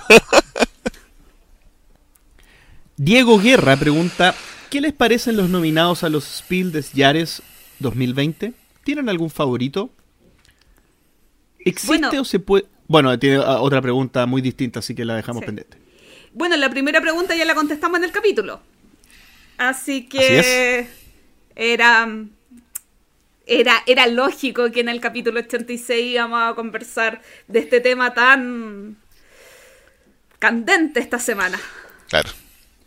Y la otra pregunta es, ¿existe o se puede proyectar un premio nacional? No existe. Claro, hasta el momento no. Claro. Bueno, pero no igual ex- eh, estuvieron las premiaciones de Mouse, que premiaron al, Claro. al mejor juego chileno, pero no era, no era una premiación como tal para la industria de los juegos eh, de mesa de Chile. Y hay que tomar en cuenta que el premio Mouse eh, no recuerdo que se haya entregado el 2019. Por lo tanto, Corrupte se lo ganó el 2018, pero 2018. no recuerdo que no recuerdo que el 2019 haya tenido continuidad. Quizás me equivoco, pero no lo recuerdo. Pero no sé si tiene bases como para ser considerado el premio nacional de los juegos de mesa. De ninguna Chile, manera. ¿Cierto? No. Sí. Ahora, opiniones personales sobre ese concepto. Eh, yo creo que la industria todavía está muy verde para un premio nacional. Lamentablemente, me encantaría que hubiera un premio nacional, pero encuentro que es súper eh, eh, complicado poder armar algo que sea responsable. Y con 3, 4 juegos que salgan anualmente, no creo que corresponda hacer un premio tan pronto. Sí, la cantidad de juegos, la verdad, eh, entre, valga la redundancia, juega en contra en ese sentido. No, no hay, no hay, no hay mucho que premiar, ¿ya? Pero si no se empieza a hacer, no lo vamos a hacer nunca. Eso es verdad. Eso es verdad. También el, el mismo hecho de que exista un premio puede ser un aliciente a que haya más juegos. Claro, Obviamente pasa a ser un atractivo adicional. exacto. Víctor Mandrujano. Mandújano, perdón. Idea de nombre para la sección. Se refiere a la sección de la reseña. Claro. Sí. Destripando el juego. No, está destripando el juego. Destripando, quitándole las tripas al juego. Todo el troquel afuera. Todo- claro. No, el plástico sobre El todo, plástico. Gloria. ¿ah? Sacarle la piel. Pobre Y pregunta, dinosaurio. El pobre dinosaurio. Y pregunta, ¿cuál es el próximo juego que van a jugar después del programa? No sé si se refiere al contexto de destripar juegos de la sección o en, o en la vida. ¿Cuál voy a jugar ahora? Contestemos ambos. Ambos. Ya. En Creo mi que no he caso- decidido ninguno. Sí, en mi caso, eh, no me motiva nada jugar ahora en cuarentena, pero el primer juego que voy a jugar cuando pueda salir de la casa y juntarme con mis amigos es, que esa- Cooper esa- Island. esa es otra pregunta, no te adelantes. Ah, ¿es otra pregunta? Sí, bueno. más adelante eh, está. Pero por ejemplo, hoy día, ¿jugarías algo? Después del programa? Es que no me motiva jugar sola. Ya, bueno. No, no, no está dentro. Hoy qué ganas de jugar tal juego sola. No, no. Por eso no he jugado. Yo voy a jugar Runeterra, creo. Yo estoy en la difícil decisión si mi primer frutal o el unicornio destello. Ahí, ahí Yo- está. Difícil, jugaría- muy difícil. A, a mí Estoy. me Voy- encanta si- si voy por la caja mi amarilla primer o la caja rosa. Me encanta mi primer frutal, pero nunca he jugado Unicornio de Destello y me gustaría probarlo. Unicornio destello es como que el universo se confabuló para que los niños ganen. Tú puedes dar todo de ti. Puedes incluso hacer trampa si quieres. Y va a ganar el niño igual. Es, es así de es así de Java, es, es- es ultra Java.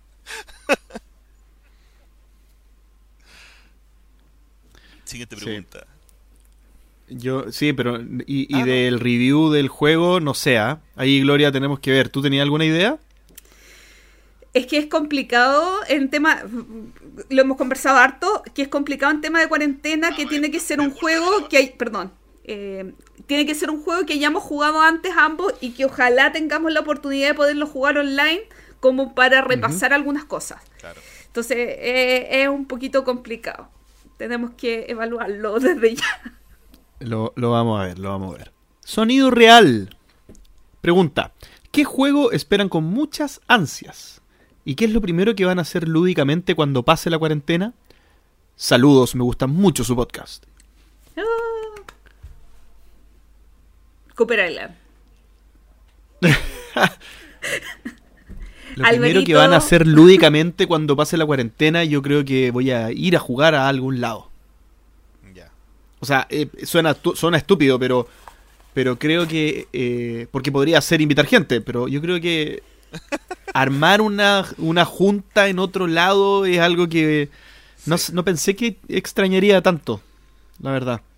Sabes que yo, yo me le di hartas vueltas pensando así como, ¿qué quiero jugar?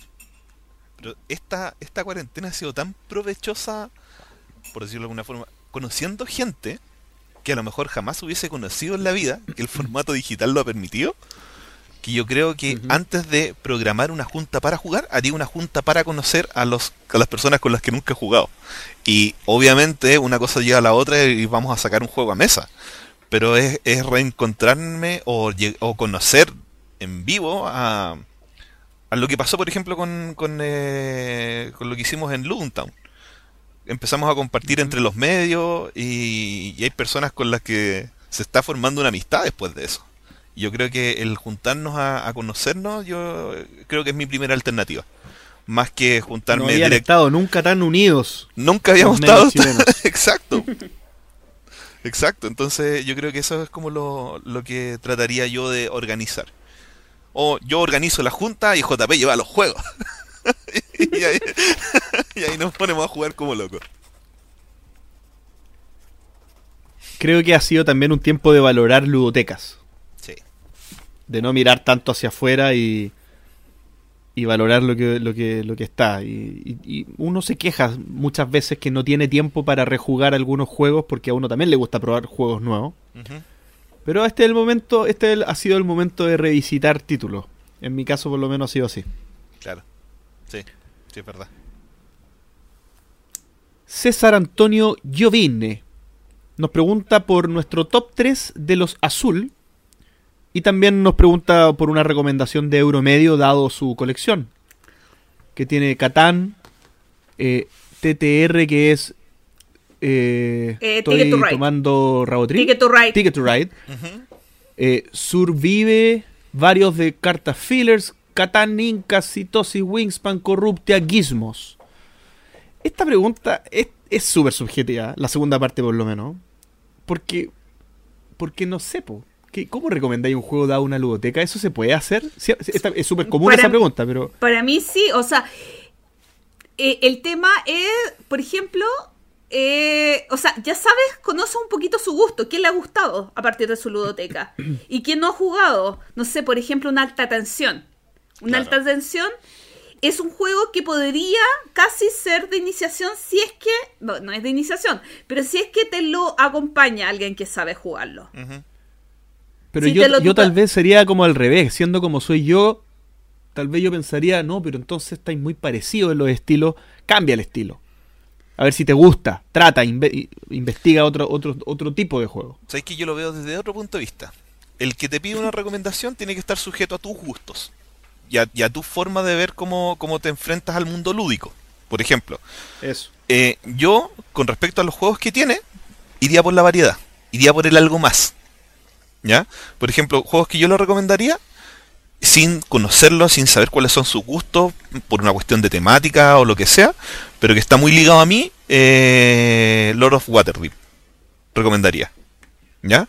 Y otro que puede ser un poquito más pesado, el Bruselas 1893. Que es como un... Pero es que ese juego no lo encuentra en Chile. No, pero es una Y recomendación. el. Waterdeep tampoco. El Waterdeep sí. Sí, sí lo, en, sí, en, puede es- encontrarlo. en entrejuegos lo tienen. No sé, yo no, no lo he visto en... Sí, yo creo que no lo tienen entre Sí, juegos. creo que sí. Yo hace un mes me compré la expansión. sí. Mm. Oye, y la primera pregunta, el top 3 de azul, yo solo he probado el, el clásico, así que no sabría responder. Eh, para mí, el 1. Lo voy a llevar con números. Sí. Es 1, 3, 2. Yo no he probado ¿Por los, los- los dos siguientes y, y tengo esa misma, ese mismo ranking. En base Yo, a lo que he ¿por, visto. qué, por qué lo digo? A mí el 3 me gustó muchísimo. El tema es que el Azul 1 es muy fácil de explicar, es muy fácil de jugar y es rápido. Ujú. Y eso para mí le da todo el valor. El 2 es más complejo que el 1.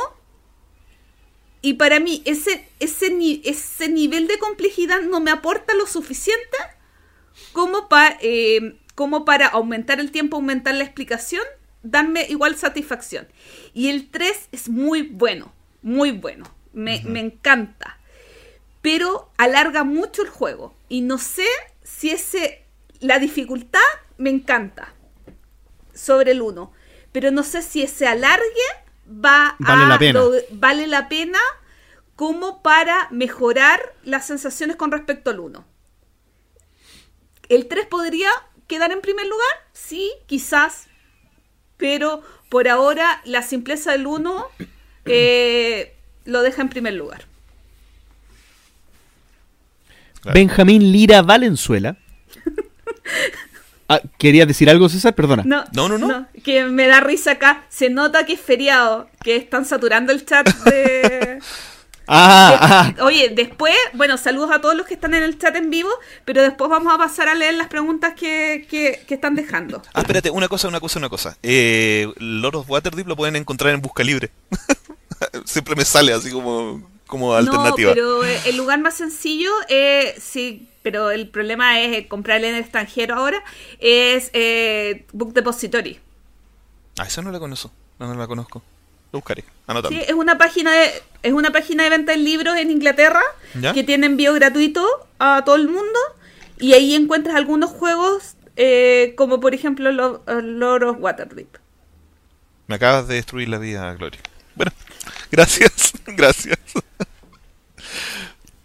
Benjamín Lira Valenzuela nos dice que escuchando Filamento Lúdico, un podcast muy recomendado sobre juegos en general de Pepe Pedraz y Jordi Martín, comentaban un aspecto que me gustaría consultarles. ¿Qué es ser jugón? ¿Es jugón aquel jugador que disfruta solamente los fillers y se queda ahí? ¿O solo aquel que disfruta de juegos duros y ha hecho un recorrido en juegos el que se considera jugón? A mí el otro día, no sé si voy a contestar la pregunta, pero a mí el otro día la Caro Baltra, cuando hicimos el tema del horóscopo, me preguntó, ¿qué término quieres que yo utilice, jugador o jugón? Y yo le, dije algo así como muy... Prefiero jugador porque el jugón eh, es un poco conflictivo. ¿En qué sentido? ¿Ah, sí? Todos somos jugadores. No, es que igual se puede malinterpretar así como jugón, ¿no? Es que jugón Sí. es el que tiene cierto nivel. En cambio, jugador somos todos, el, absolutamente todos. Y el jugón se podría hablar como un poquito, como haciendo una diferencia entre la gente que juega. No, es que yo soy jugón, no soy jugador. Entonces, sí creo que se podría malinterpretar un poquito el concepto jugón, no como como alguien quiso, o quizás no malinterpretar, como alguien que juega habitualmente, que es un poquito más que eh, disfrutar jugar, sino que es un pasatiempo real y que se lo toma en serio, quizá. Yo creo que ahí está la diferencia. Cuando, cuando juegas por, por jugar, porque te gusta el juego, es distinto cuando tu, el juego es tu pasatiempo. Yo creo que ahí está la diferencia entre jugador y jugón. Porque en ese sentido todos los niños son jugadores, Porque está en su naturaleza jugar. Pero si ya lo tomas como un pasatiempo y todo lo que ello conlleva, eh, uniendo todas las aristas del- de lo que, lo que significa tener un pasatiempo o cada uno por separado. Porque yo considero que el que colecciona juegos es un jugón. El que sabe de juegos y estudia de juegos, la teoría del juego, también lo podría hacer, eh, lo podría considerar como un jugón. El que prueba juegos también, pero una no, no es excluyente de la otra. Sí son complementarias, pero ninguna ninguna tiene necesariamente que ir de la mano con otra para, para ser eh, eh, para unificar el, el concepto, ¿ya? Y también está en el extremo, como lo, lo, que dice la Gloria, porque de repente se puede malinterpretar la, la, el, el, el, el, categorizar a alguien como jugón. ¿Ya? Y lo más probable es que hay algunos que sean. Yo siempre ocupo el, el concepto purista, pero siempre hay alguien que se ofende porque le dicen que es jugón. A lo mejor, ah, es que tú soy jugón. No, yo soy coleccionista. ¿Cachai? Yo soy el teórico del juego. Entonces, son, son cosas así. Es como lo que. Un concepto que se me viene a la cabeza es como el concepto de otaku. ¿cachai? El otaku fuera de, Japón es, son todos los que les gusta el anime, pero el otaku en Japón es el fanático de. Nosotros en Japón seríamos como otaku de juegos de mesa, ¿cachai? Entonces esa, esas sutilezas que hay en el, en el, entre comillas, en el lenguaje impuesto, la definición impuesta, de repente ofenden a algunas personas y otras no. Y a mí que me digan jugón, la verdad me da lo mismo, ¿cachai? Yo, yo lo, lo, lo veo un poco, siento que la, las personas suelen tener la necesidad de diferenciarse. Claro. Y en los hobbies o en las disciplinas o en las corrientes, no sé, eh, suelen haber palabras o, o, o, o, denominaciones que ciertas personas se tienen, suelen apropiarse de ellas para, para tener un estatus diferente. ¿ya? Uh -huh. Entonces, por ejemplo, una persona que realmente le dedica mucho tiempo a los juegos y, y, y le interesa saber más que el resto, más que solo pasarlo bien, le interesa saber y hacer esa diferencia, se puede sentir distinto si le dicen de una manera que no le digan al resto. Claro. Entonces, por ejemplo, ya, yo soy jugón y yo merezco ser jugón porque, o merezco que me llamen así porque, porque lo soy, porque tengo diferencia. Y que y, y, y se pueden sentir mal porque llegue otro que juega fillers y le dicen jugón. Ahora, a mí eso me importa tres pelotas. O sea, acá el jugón para mí, para mí, el jugón es el que, el que disfruta jugando mucho, el que juega jugón. Oye, eh, soy juguetón porque paso jugueteando, soy jugón porque paso jugando. Mm. Uh -huh. Juego mucho, es algo un elemento muy importante en mi vida, que sea con euros, que sea con juegos difíciles, fáciles, fillers, da lo mismo. Da lo mismo, yo problema, elijo los juegos que a mí me gustan. El problema es que, se, que, eh, que el, el, uso del lenguaje cómo constituye una realidad. El concepto, una frase muy dicha es, es que este juego es para jugón. Entonces, un filler no es un juego para jugón. Entonces se habla como del peso de que tiene que ver con juego para jugón. Entonces, eh, ¿y por qué entonces no? ¿Por qué inventar la palabra jugón? Para el jugador. Eh, ¿Por qué estamos... Al, al, al, incorporar la palabra jugón al vocabulario lúdico, eh, estás haciendo una distinción entre el jugador de juego de mesa y el jugón. Claro, Entonces, pero también esto pero es un hobby no nuevo. Ver, pero a la vez no quieres ver cuál es la distinción. Eh... Claro, pero, pero, pero también, eh, por lo mismo que tú dices, el lenguaje eh, es súper importante que lo vayamos acuñando de una forma que, que sea, que propicie la, la, buena relación de las personas. O sea, nosotros, oye, tenemos derecho, nosotros, eh, los que somos parte de este medio y que estamos haciéndolo todos crecer, a acuñar las palabras de una manera correcta. Yo, yo, no, yo por ejemplo, creo que el tema de, de este juego es para jugón, tenéis razón, no lo había pensado. Eh, este juego es más pesado, es más pesado y no necesariamente te tienen que gustar los juegos pesados. No está en una línea evolutiva de ser jugón que me tengan que siempre llegar a gustar los juegos pesados. Como que siento que detrás de esto hay una, una necesidad de comunicar que está bien que te gusten los juegos hasta donde te hasta donde te puedan gustar o donde, te, donde quieras que te gusten. Está perfecto y no hay nada de malo. Bueno, es un tema filosófico bastante sí. Más profundo. Pero siempre, buena pregunta, don Benjamin. Sí, siempre van a haber Oye, estas te, diferencias. A propósito, tengo muchas ganas de escuchar Filamento Lúdico, porque tanto Pepe como Jordi eh, se dedican al tema de educación y a eh, Pepe tiene un libro de educación, de aprendizaje basado en juego y todo eso. Me tengo, pero no casi no he escuchado podcast en esta época, pero tengo muchas ganas de escuchar Filamento Lúdico. Anotado. Sí, es que yo los conocí a ellos, son muy amorosos los chicos. Oye, Nicolás Díaz pregunta eh, o nos dice que le gustaría saber si hemos probado alguno de los nominados al Spiel des Jahres o al Kenner Spiel des Jahres de este año y qué opinión tienen de ellos, qué opinan eh, que este año Essen sea digital y cómo creen que va a funcionar el sistema. O sea, Tema todo abordado. lo que hicimos en el programa. Sí, Vamos, pero no fue, no fue transmitido en vivo, así que van a tener que escucharlo en diferido. Saludos para Nico. Samuel Cataldo nos pregunta, ¿cuál es el origen del nombre y del logotipo del turno? Pero supongo que es del entreturno. ¿Hay alguna historia con eso? El Yo- logo Yo no existía en esta época. Lo propuso y todos dijimos, nos encanta. Exacto. El Porque- logo fue una, una prueba y error de Pancho donde no hubo error. Claro, Un atacazo artístico. Fue la primera y se, se imprime. Atacazo artístico. sí. Y me, me sigue gustando, no... No, Sí. me siento absolutamente identificado con el logo. Sí, aparte tenemos hechas las poleras, así que Ya no hay vuelta sale atrás. caro cambiar el logo. tal cual, tal cual. Sí. Y, Y el tema so- del nombre. El tema del nombre. Gloria, creo que tú no participaste, no alcanzaste a estar. Sí, sí. ¿En el nombre? Ah, sí, sí, Sí. sí, alcanzaste. Sí, sí, sí, es correcto. Lo, Correcto. lo chistoso es que en el capítulo 1 no teníamos tan claro el nombre. Eh, no, en el capítulo 1 sabíamos que se llamaba entreturno, pero el entreturno o entreturno no sabíamos. Y o entre final- turnos. O... Claro, eh, claro, tienes toda la razón. Pero al final, esa última decisión fue, chicos, la- en las redes sociales está ocupado tal cosa, lo único que está desocupado en todas las redes sociales es el entreturno.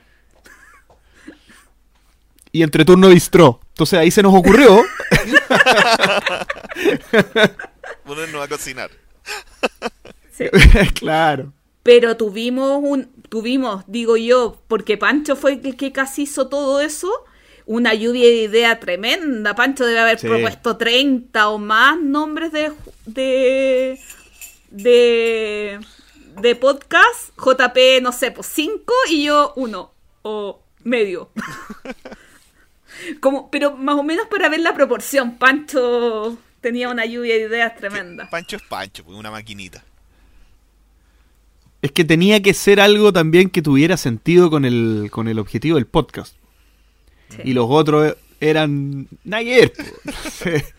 El entreturno era más, pues era la conversación entre turnos, la conversación. Y como nosotros hablamos acerca de los juegos de mesa, Sí. tenía, tenía todo el sentido. José Luis Zapata nos dice, muy importante, nomás los quiero saludar. Saludos. Saludos, José. Saludos, José Luis. Un grande. Oye, Jonathan este pro- eh, discúlpame, este programa no tenemos recomendaciones, pero les recomiendo que vean el último, en aquel momento, en este momento, el último video de la Matatena, que es un resumen de los, eh, eh, los premios eh, que hay en todo el mundo relacionados con juegos de mesa. Está muy bueno como introducción a, eh, a saber de esto. No, buenísimo. Buenísimo el video. Yo también lo vi ayer y, y es bastante ilustrativo y educativo. Recomendadísimo. Jonathan Martínez Gómez nos dice, nos pregunta, ¿qué consejos le darían a un grupo de jugones que lleva un tiempo pensando en hacer un podcast sobre juegos de mesa? Sí, otro podcast sobre juegos de mesa. Aquí César, César le dio una, una breve respuesta que dice, nunca son suficientes. Igual encuentro eh, que igual va a ser una nueva visión porque Jonathan está en Estados Unidos, pero va a ser un podcast en español. Ah, Así que igual puede entregar contenido que diferente de cómo se está moviendo el tema ya. sí. Pero recomendaciones, eh, preocuparse de la calidad de eh, el equipo, o sea, por lo menos condiciones mínimas. Bueno, ahí JP puede dar una clase. y constancia. Sí, que sea periódico. Y la constancia. es- Eso, y, idealmente que partan con hartos capítulos grabados y que los vayan lanzando a medida que, que el tiempo corresponda. Porque si llega un momento en el que en, en el que la contingencia o la vida personal no te permite entregar un producto a tiempo, eso es lo que a uno como auditor hace que se cambie de canal. Así de simple. Y también entender qué tipo de jugador eres tú para ver, para demostrar qué es lo que quieres expresar al, al mundo del, del- del- de los juegos de mesa. Eso es como yo, yo lo que valoro como, como auditor. Que yo todavía me considero Claro, auditor del entreturno. Claro, entre separando un poco en dos, lo, lo pondría como en la, la calidad, la calidad subyacente, digamos, del, del, del podcast, que está en la frecuencia publicación, ser constante, no decaer, porque al principio obviamente no te escucha la misma cantidad de gente que, te termina escuchando a lo largo del tiempo. Eh, calidad de audio importante, todas estas cositas que hacen que sea placentero escuchar. Que, que uno se ponga el audífono y sienta que todo fluye. Eh, bien, el tema del ritmo es muy importante. El, el ritmo, eh, de repente, es más, eh, aquí la Gloria no sé si está de acuerdo conmigo, pero, pero como estoy hablando yo, tengo permiso para hablar.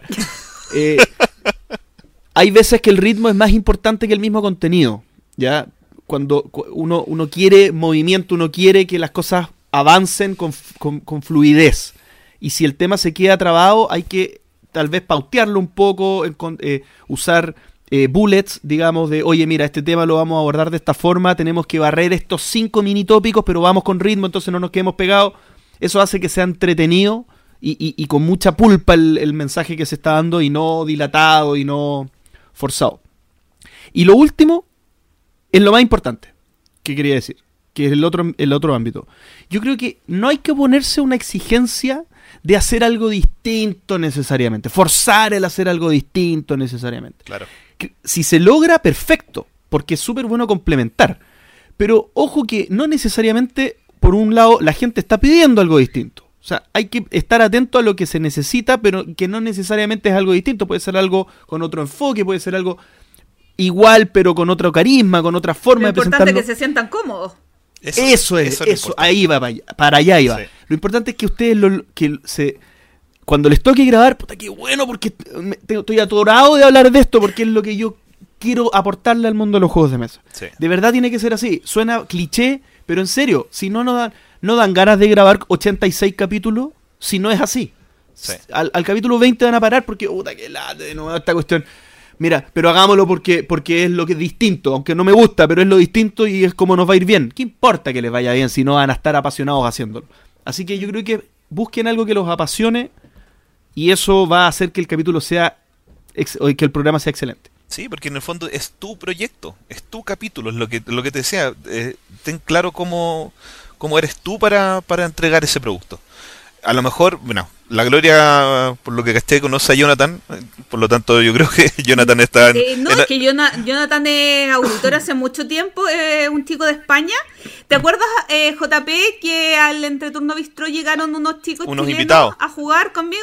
Ya, ah, o sea, a jugar. sí. Y, y que venían dateados por alguien de Estados Unidos, eran los amigos de Jonathan. de los amigos de Jonathan. Ya, a lo mejor lo que voy a Grande comentar, Jonathan. lo que voy a comentar ahora no es- 15% de descuento para Jonathan.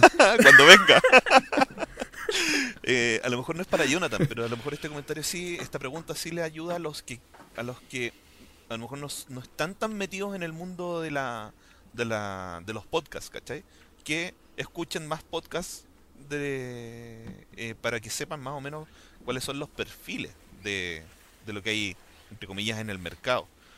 Y que no entiendan que los otros son competencias. Eso es lo peor que pueden pensar. No compitan con, otro, con otros productos. En el fondo todos estamos remando para el mismo lado.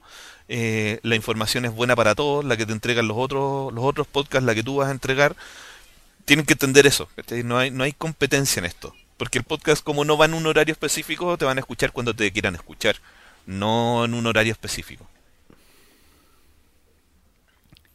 Jonathan Valencia nos dice, oye, sabiendo los gustos de JP y de César, bueno, no sé si el de Axel, Eh, Ah.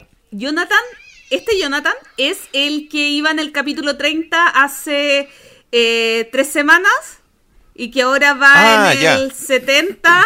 Ya. eh, y que es una máquina escuchando podcast. No sé Oye. qué va a hacer cuando esté el día. cuando escucho eso siempre pienso como, es como Game of Thrones, que uno el que ya lo vio sabe todos los que se han ido muriendo, y uno más o menos no sabe que como por el capítulo 50 muere Pancho. Entonces uno está así, así.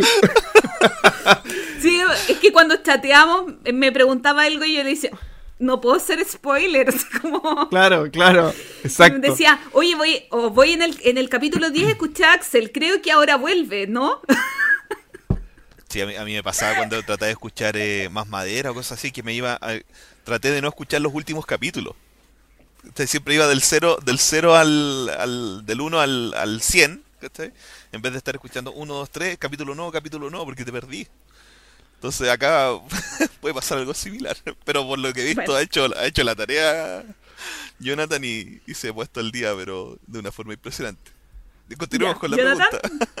Vo- volviendo a Jonathan Valencia, entonces nos dice que sabiendo los gustos de JP, de César y bueno, no sabe si el de Axel, ¿vaquearon Ankh, Dioses de Egipto, el último de la saga de Eric Lang? Y si es así, ¿saben algo de cómo serán las dinámicas y qué esperan del juego? Corta y simple, no, pero es exactamente el juego que yo vaqueo, el tipo de juego que yo vaqueo. No lo hice por un tema que, que estoy apretado de cinturón, por razones obvias. Pero, pero claro, es, es el tipo de juego que yo vaqueo. César, no sé si tú sucumbiste. No, yo ya declaré mi, mi desamor con Kickstarter. Tiene que, tiene que ser algo... o tengo que volver a, a la estabilidad económica que tuve hace unos años atrás, donde podía comprarme lo que quisiera y en el momento que quisiera. Pero mm, no.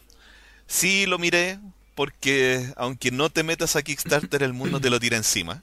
Eh, es como... Y, y me comentaban, oye, Eric Lang sacó otro juego. Y yo, puta, maldito Eric, ¿por qué me haces esto? ¿Por qué sigues trabajando tan Mira, para- eficientemente? Para serle franco a Jonathan y a todo el mundo. ah, eh, no, pero yo eh, Eric Lang es un diseñador eh, en, qui- en quien confío. Yo, yo la verdad es el tipo de diseñador y este es el tipo de juego que yo puedo comprarlo sin estudiar Ah, mucho de qué trata. Sí, sí, sí, sí. No, y la, la brutalidad de las miniaturas. Es como... ¿Qué, qué más, qué Lo más que me alegra- Un, un juego de Cool Mini. No, ya... Lo que me alegra de Jonathan es que lle- con los capítulos que lleva sabe que esa pregunta no tiene que hacérmela. Claro, no te nombra, no te nombra. Sí, pero... Oye, bueno, Alejandro Belmar. eh, Alejandro Belmar nos pregunta: ¿Los juegos los guardan en sus ludotecas de manera vertical u horizontal? Depende. Depende. Sí. Aquí, aquí hay una. Tengo ludotecas repartidas por toda la casa, pero por ejemplo, acá. Los, los de este tipo de cajas van así horizontales: Meso, Batman, Suburbia, Roll for the Galaxy. Y hay juegos que están hechos para mí verticales: Russian Railroads, Underwater Cities, que tienen este formato medio como de libro. Se ponen así como de esta forma. Sí. Bueno, para mí es eh, horizontal, pero tiene que ver exclusivamente con que mis eh, repisas están, están pensadas en poner juegos eh, de manera horizontal. Se habla que no hay que tenerlos horizontal por el peso de los juegos, daña las cajas y que eh, como libro quedan mucho más bonitos, etcétera, etcétera. Pero mi ludoteca eh, solamente da para 5 de altura, por lo tanto el peso no es tanto. Y el problema de los eh, verticales es que las piezas se mueven, entonces tienes que tener como ojo en el tema de los insertos, Las bolsitas. de las piezas y todo eso. Sí, yo también lo veo por una cuestión de, de espacio y facilidad a la disposición de la repisa. Y también el tamaño de la caja. Hay cajas que no es imposible que las puedas poner eh, en vertical. Como ese juego que quiere jugar JP que yo tengo en la casa, que son como 13 kilos de, caja. Eh, esa es la base como de la ludoteca, todo va encima de eso. Eh, y las repisas que tiene la Gloria, sí, pues son súper cómodos para, para, tenerlos horizontal. Y los puedes eh, y, y ahí tienes que ir tanteando qué juego puede ir sobre otro. Porque si pones el juego más pesado en la parte mm, la parte de más arriba, obviamente puede ir en desmedro de la integridad de lo que viene abajo.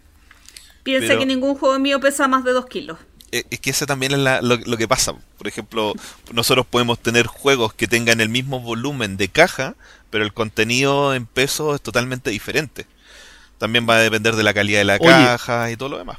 Me hiciste acordar cuando, cuando. Porque tú grabaste primero el video de Gloomhaven que lo pasabas. Sí, Que te pasaba Gloomhaven. Lo pusiste la- ladeado y yo, ¡no! Todas las fichas van a volar por dentro. es que esa es la ventaja cuando no es tu copia de claro. Yo no, sufrí, sufrí. Porque yo no lo tengo con bolsitas. Los componentes chiquititos de adentro están en, en compartimientos de madera. Ya. Entonces se la dea y todo. No, queda la escoba. No lo he vuelto a abrir. No sé lo que hay adentro. No sé lo que pasó adentro. Ah, tú, lo- tú hiciste el video con la caja llena. Eh, claro, porque si no. No, chao. No, No, sacar todo. Me demoro 10 minutos en trasvasijar ese juego. No. Cuando a mí me, me ofrecieron me, me ofrecieron ayuda para grabarlo, porque como yo no- los juegos por la cuarentena están en otro lugar, me dijeron, pero sácale las cosas. Y le dije, no, el video tiene que ser real, el video tiene que ser con el peso real del juego, si no, ¿qué gracia tiene?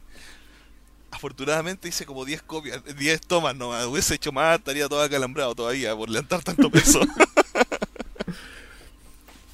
Oye, Gerardo Farías pregunta: ¿Cuál es su juego intermedio favorito? Es decir, ese que recomiendan justo después de que alguien ha jugado varios de iniciación. Saludos desde Morelia, México. Saludos, Gerardo. Hoy no lo he pensado. Yo voy a partir para que A mí- a mí- pa- ah, pa- pa- dale. Es que va a depender, como le dije, va a depender mucho de a quién le pidas la recomendación y de quién te recomienda. Por ejemplo, si yo conociera a Gerardo y me dice, ya, he jugado todos estos de iniciación, entre comillas, y es fanático de Star Wars, le voy a recomendar que juegue algo de Star Wars. ¿Cachai? Si- Y si es Ameritracher, ya, puta, juega un, eh, un Imperial. ¿Cachai? Date el lujo, consíguetelo y que, te inviten a jugar, a ver si te gusta y lo juegas. Si es lo que, la misma recomendación que di antes, un Waterdeep a mí me gusta mucho como intermedio. ¿Ya?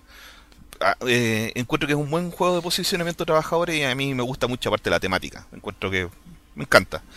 Eh, si jugó todos los intermedios, pero no es un jugador de, de juegos tan largos, ahí vamos con los favoritos filler.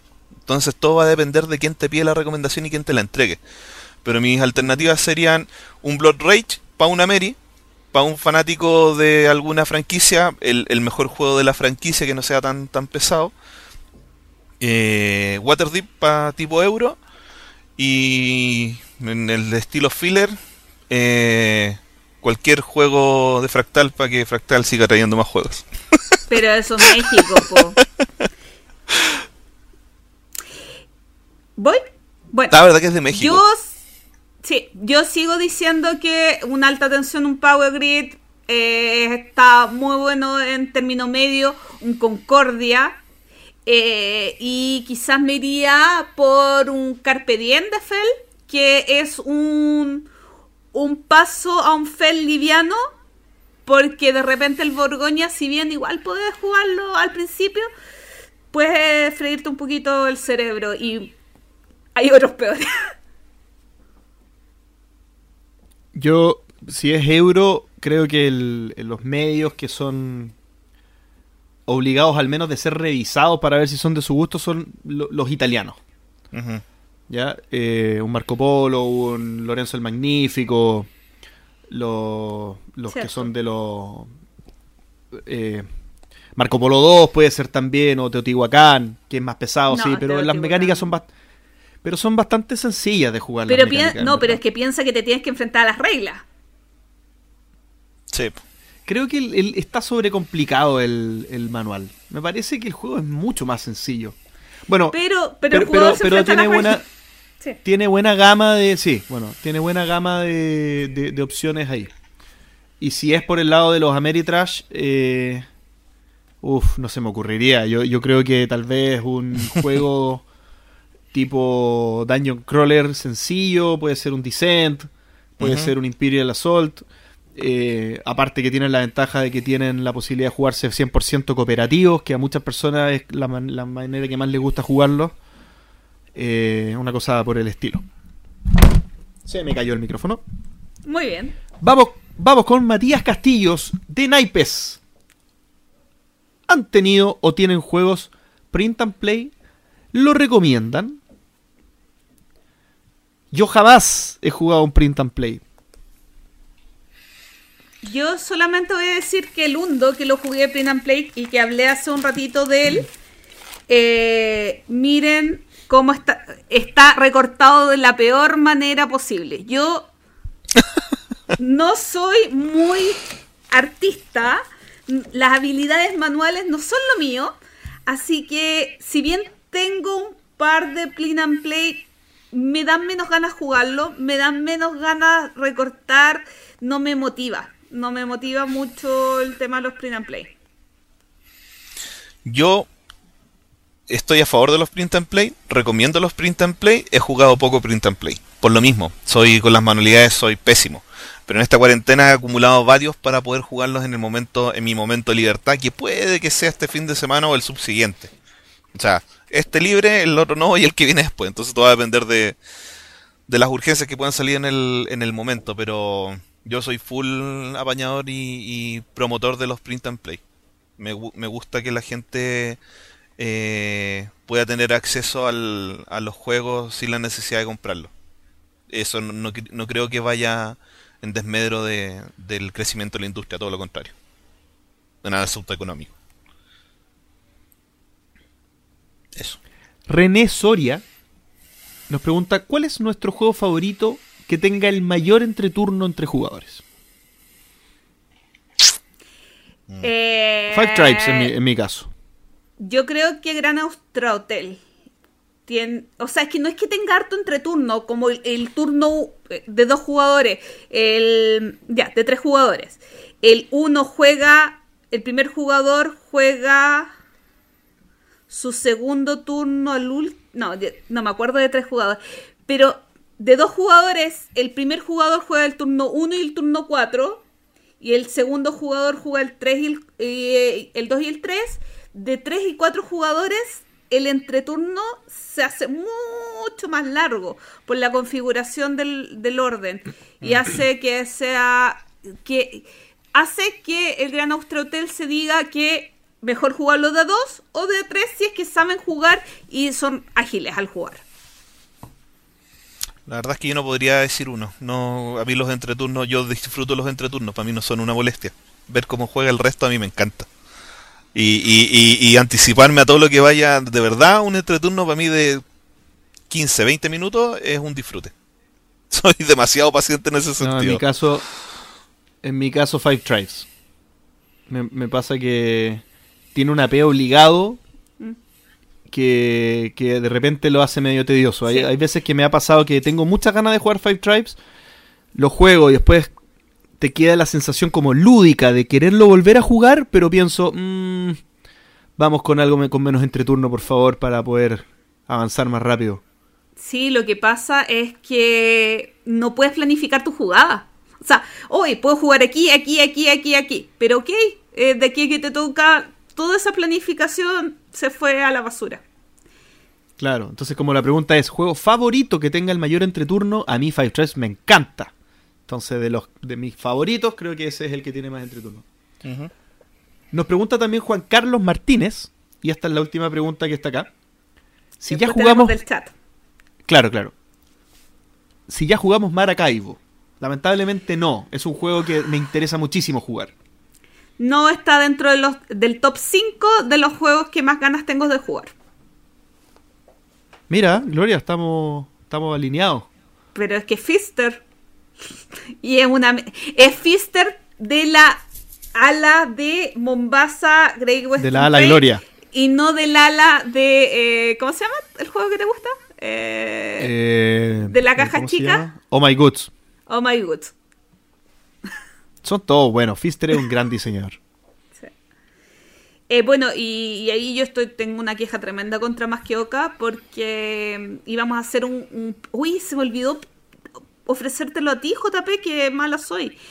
Eh, 11 amigos íbamos a, queríamos comprar preventa de, Maracaibo, pero no nos quitaban el IVA eh, de la importación para comprar directamente, entonces fue como, ya, para eso lo compramos en tienda online. Qué bueno que no me avisaste. Eh, pero todavía no compramos, así que te puedo meter en el grupo para que seas Dale, la, méteme. la copia 12. Oye, soy la peor amiga del universo. Oye, vamos por eh, la gente que está en el chat. en el chat de eh, YouTube, eh, Claudio Fernández dice, no alcancé a escribir mi pregunta. Contexto, juego con mis hijos de casi 4 años, niño, y 7 años, hija. Tienen personalidades súper distintas. Él se frustra rápido y por lo tanto solo juego y, dejo, y le dejo ganar. A mi hija le explico reglas, le fascinan los azules y los ha jugado todos, pero soy más de juego real. Le encanta ganar, pero no se enoja y sigue intentándolo. Pregunta, ¿es aplicable al inicio otros jugones evangelizando, César? ¿Cómo lo haces con tu Renatita? No entendí la pregunta. ¿Es aplicable el iniciar otros jugones? Ah, si esta técnica eh, es aplicable a otros jugones al iniciarlo, de onda de dejarlos ganar, parece. ¿Y cómo haces tú para jugar con tu hija, César? Nunca la he dejado ganar. Jamás en la vida. Hacemos, si quiere dejar de jugar, que deje de jugar. Si quiere seguir jugando, tiene que seguir jugando como corresponde que se juegue el juego. Y lo que hago con ella es enseñarle también de que los juegos no son juguetes. ¿Cachai? Por ejemplo, si hay algún, algún componente del juego que le llama la atención para jugar, por ejemplo, el, la tarta de los monstruos, que tiene unos cuencos con unas, unas cucharitas y unas bolitas, si ella quiere empezar a jugar con las bolitas a otra cosa, eh, lo que hago es guardar el juego y buscar otra cosa que reemplace el componente y ponernos a jugar con eso. Entonces, ella es súper respetuosa, la estoy educando para que sea súper respetuosa con el juego como, como un como un artículo. O sea, el juego no es para jugar, no es para sacarle cosas y que funcione como un juguete. Entonces, eh, eh, de esa forma lo hago. Y cuando, cuando hago que pierda o cuando ella pierde, eh, salimos corriendo por la casa porque perdimos. ¿Cachai? Es como, ¡ah, perdimos! El cuervo se comió la fruta. ¡Corre, Renata! ¡Corre! Y empezamos a vuelta por la casa y, después jugamos otra partida. Eh, cuando le da por jugar ajedrez, lo mismo. Yo me como sus piezas y, y, le voy explicando cuáles son las formas en las que ella puede ganar. Como cuando uno explica un juego por primera vez a cualquier jugador. La diferencia es que en, este contexto de padre e hijo es más para Fernálico el perder y perder para que te den más ganas de seguir jugando. De esa forma lo hago. Yo no soy madre y voy a tener una respuesta políticamente incorrecta. Los juegos tienen una edad recomendada y por algo. Y esa edad recomendada tiene que ver con, en muchos casos, con el azar del juego y con la posibilidad de, de, emparejar la cancha entre un adulto y un niño para que el niño pueda ganar de igual manera que el papá. Los juegos de, los juegos para niños más chiquititos tienen mucho azar porque eso da la sensación y va a lograr que el niño pueda ganar, ganarle al papá y evitar el tema de la frustración y, que se sienta que haya una competencia y no lo tengas que hacer ganar, o sea, dejarte ganar. Eh, yo creo que esa es una clave a la, por, por algo los juegos tienen edad. Eh, eso.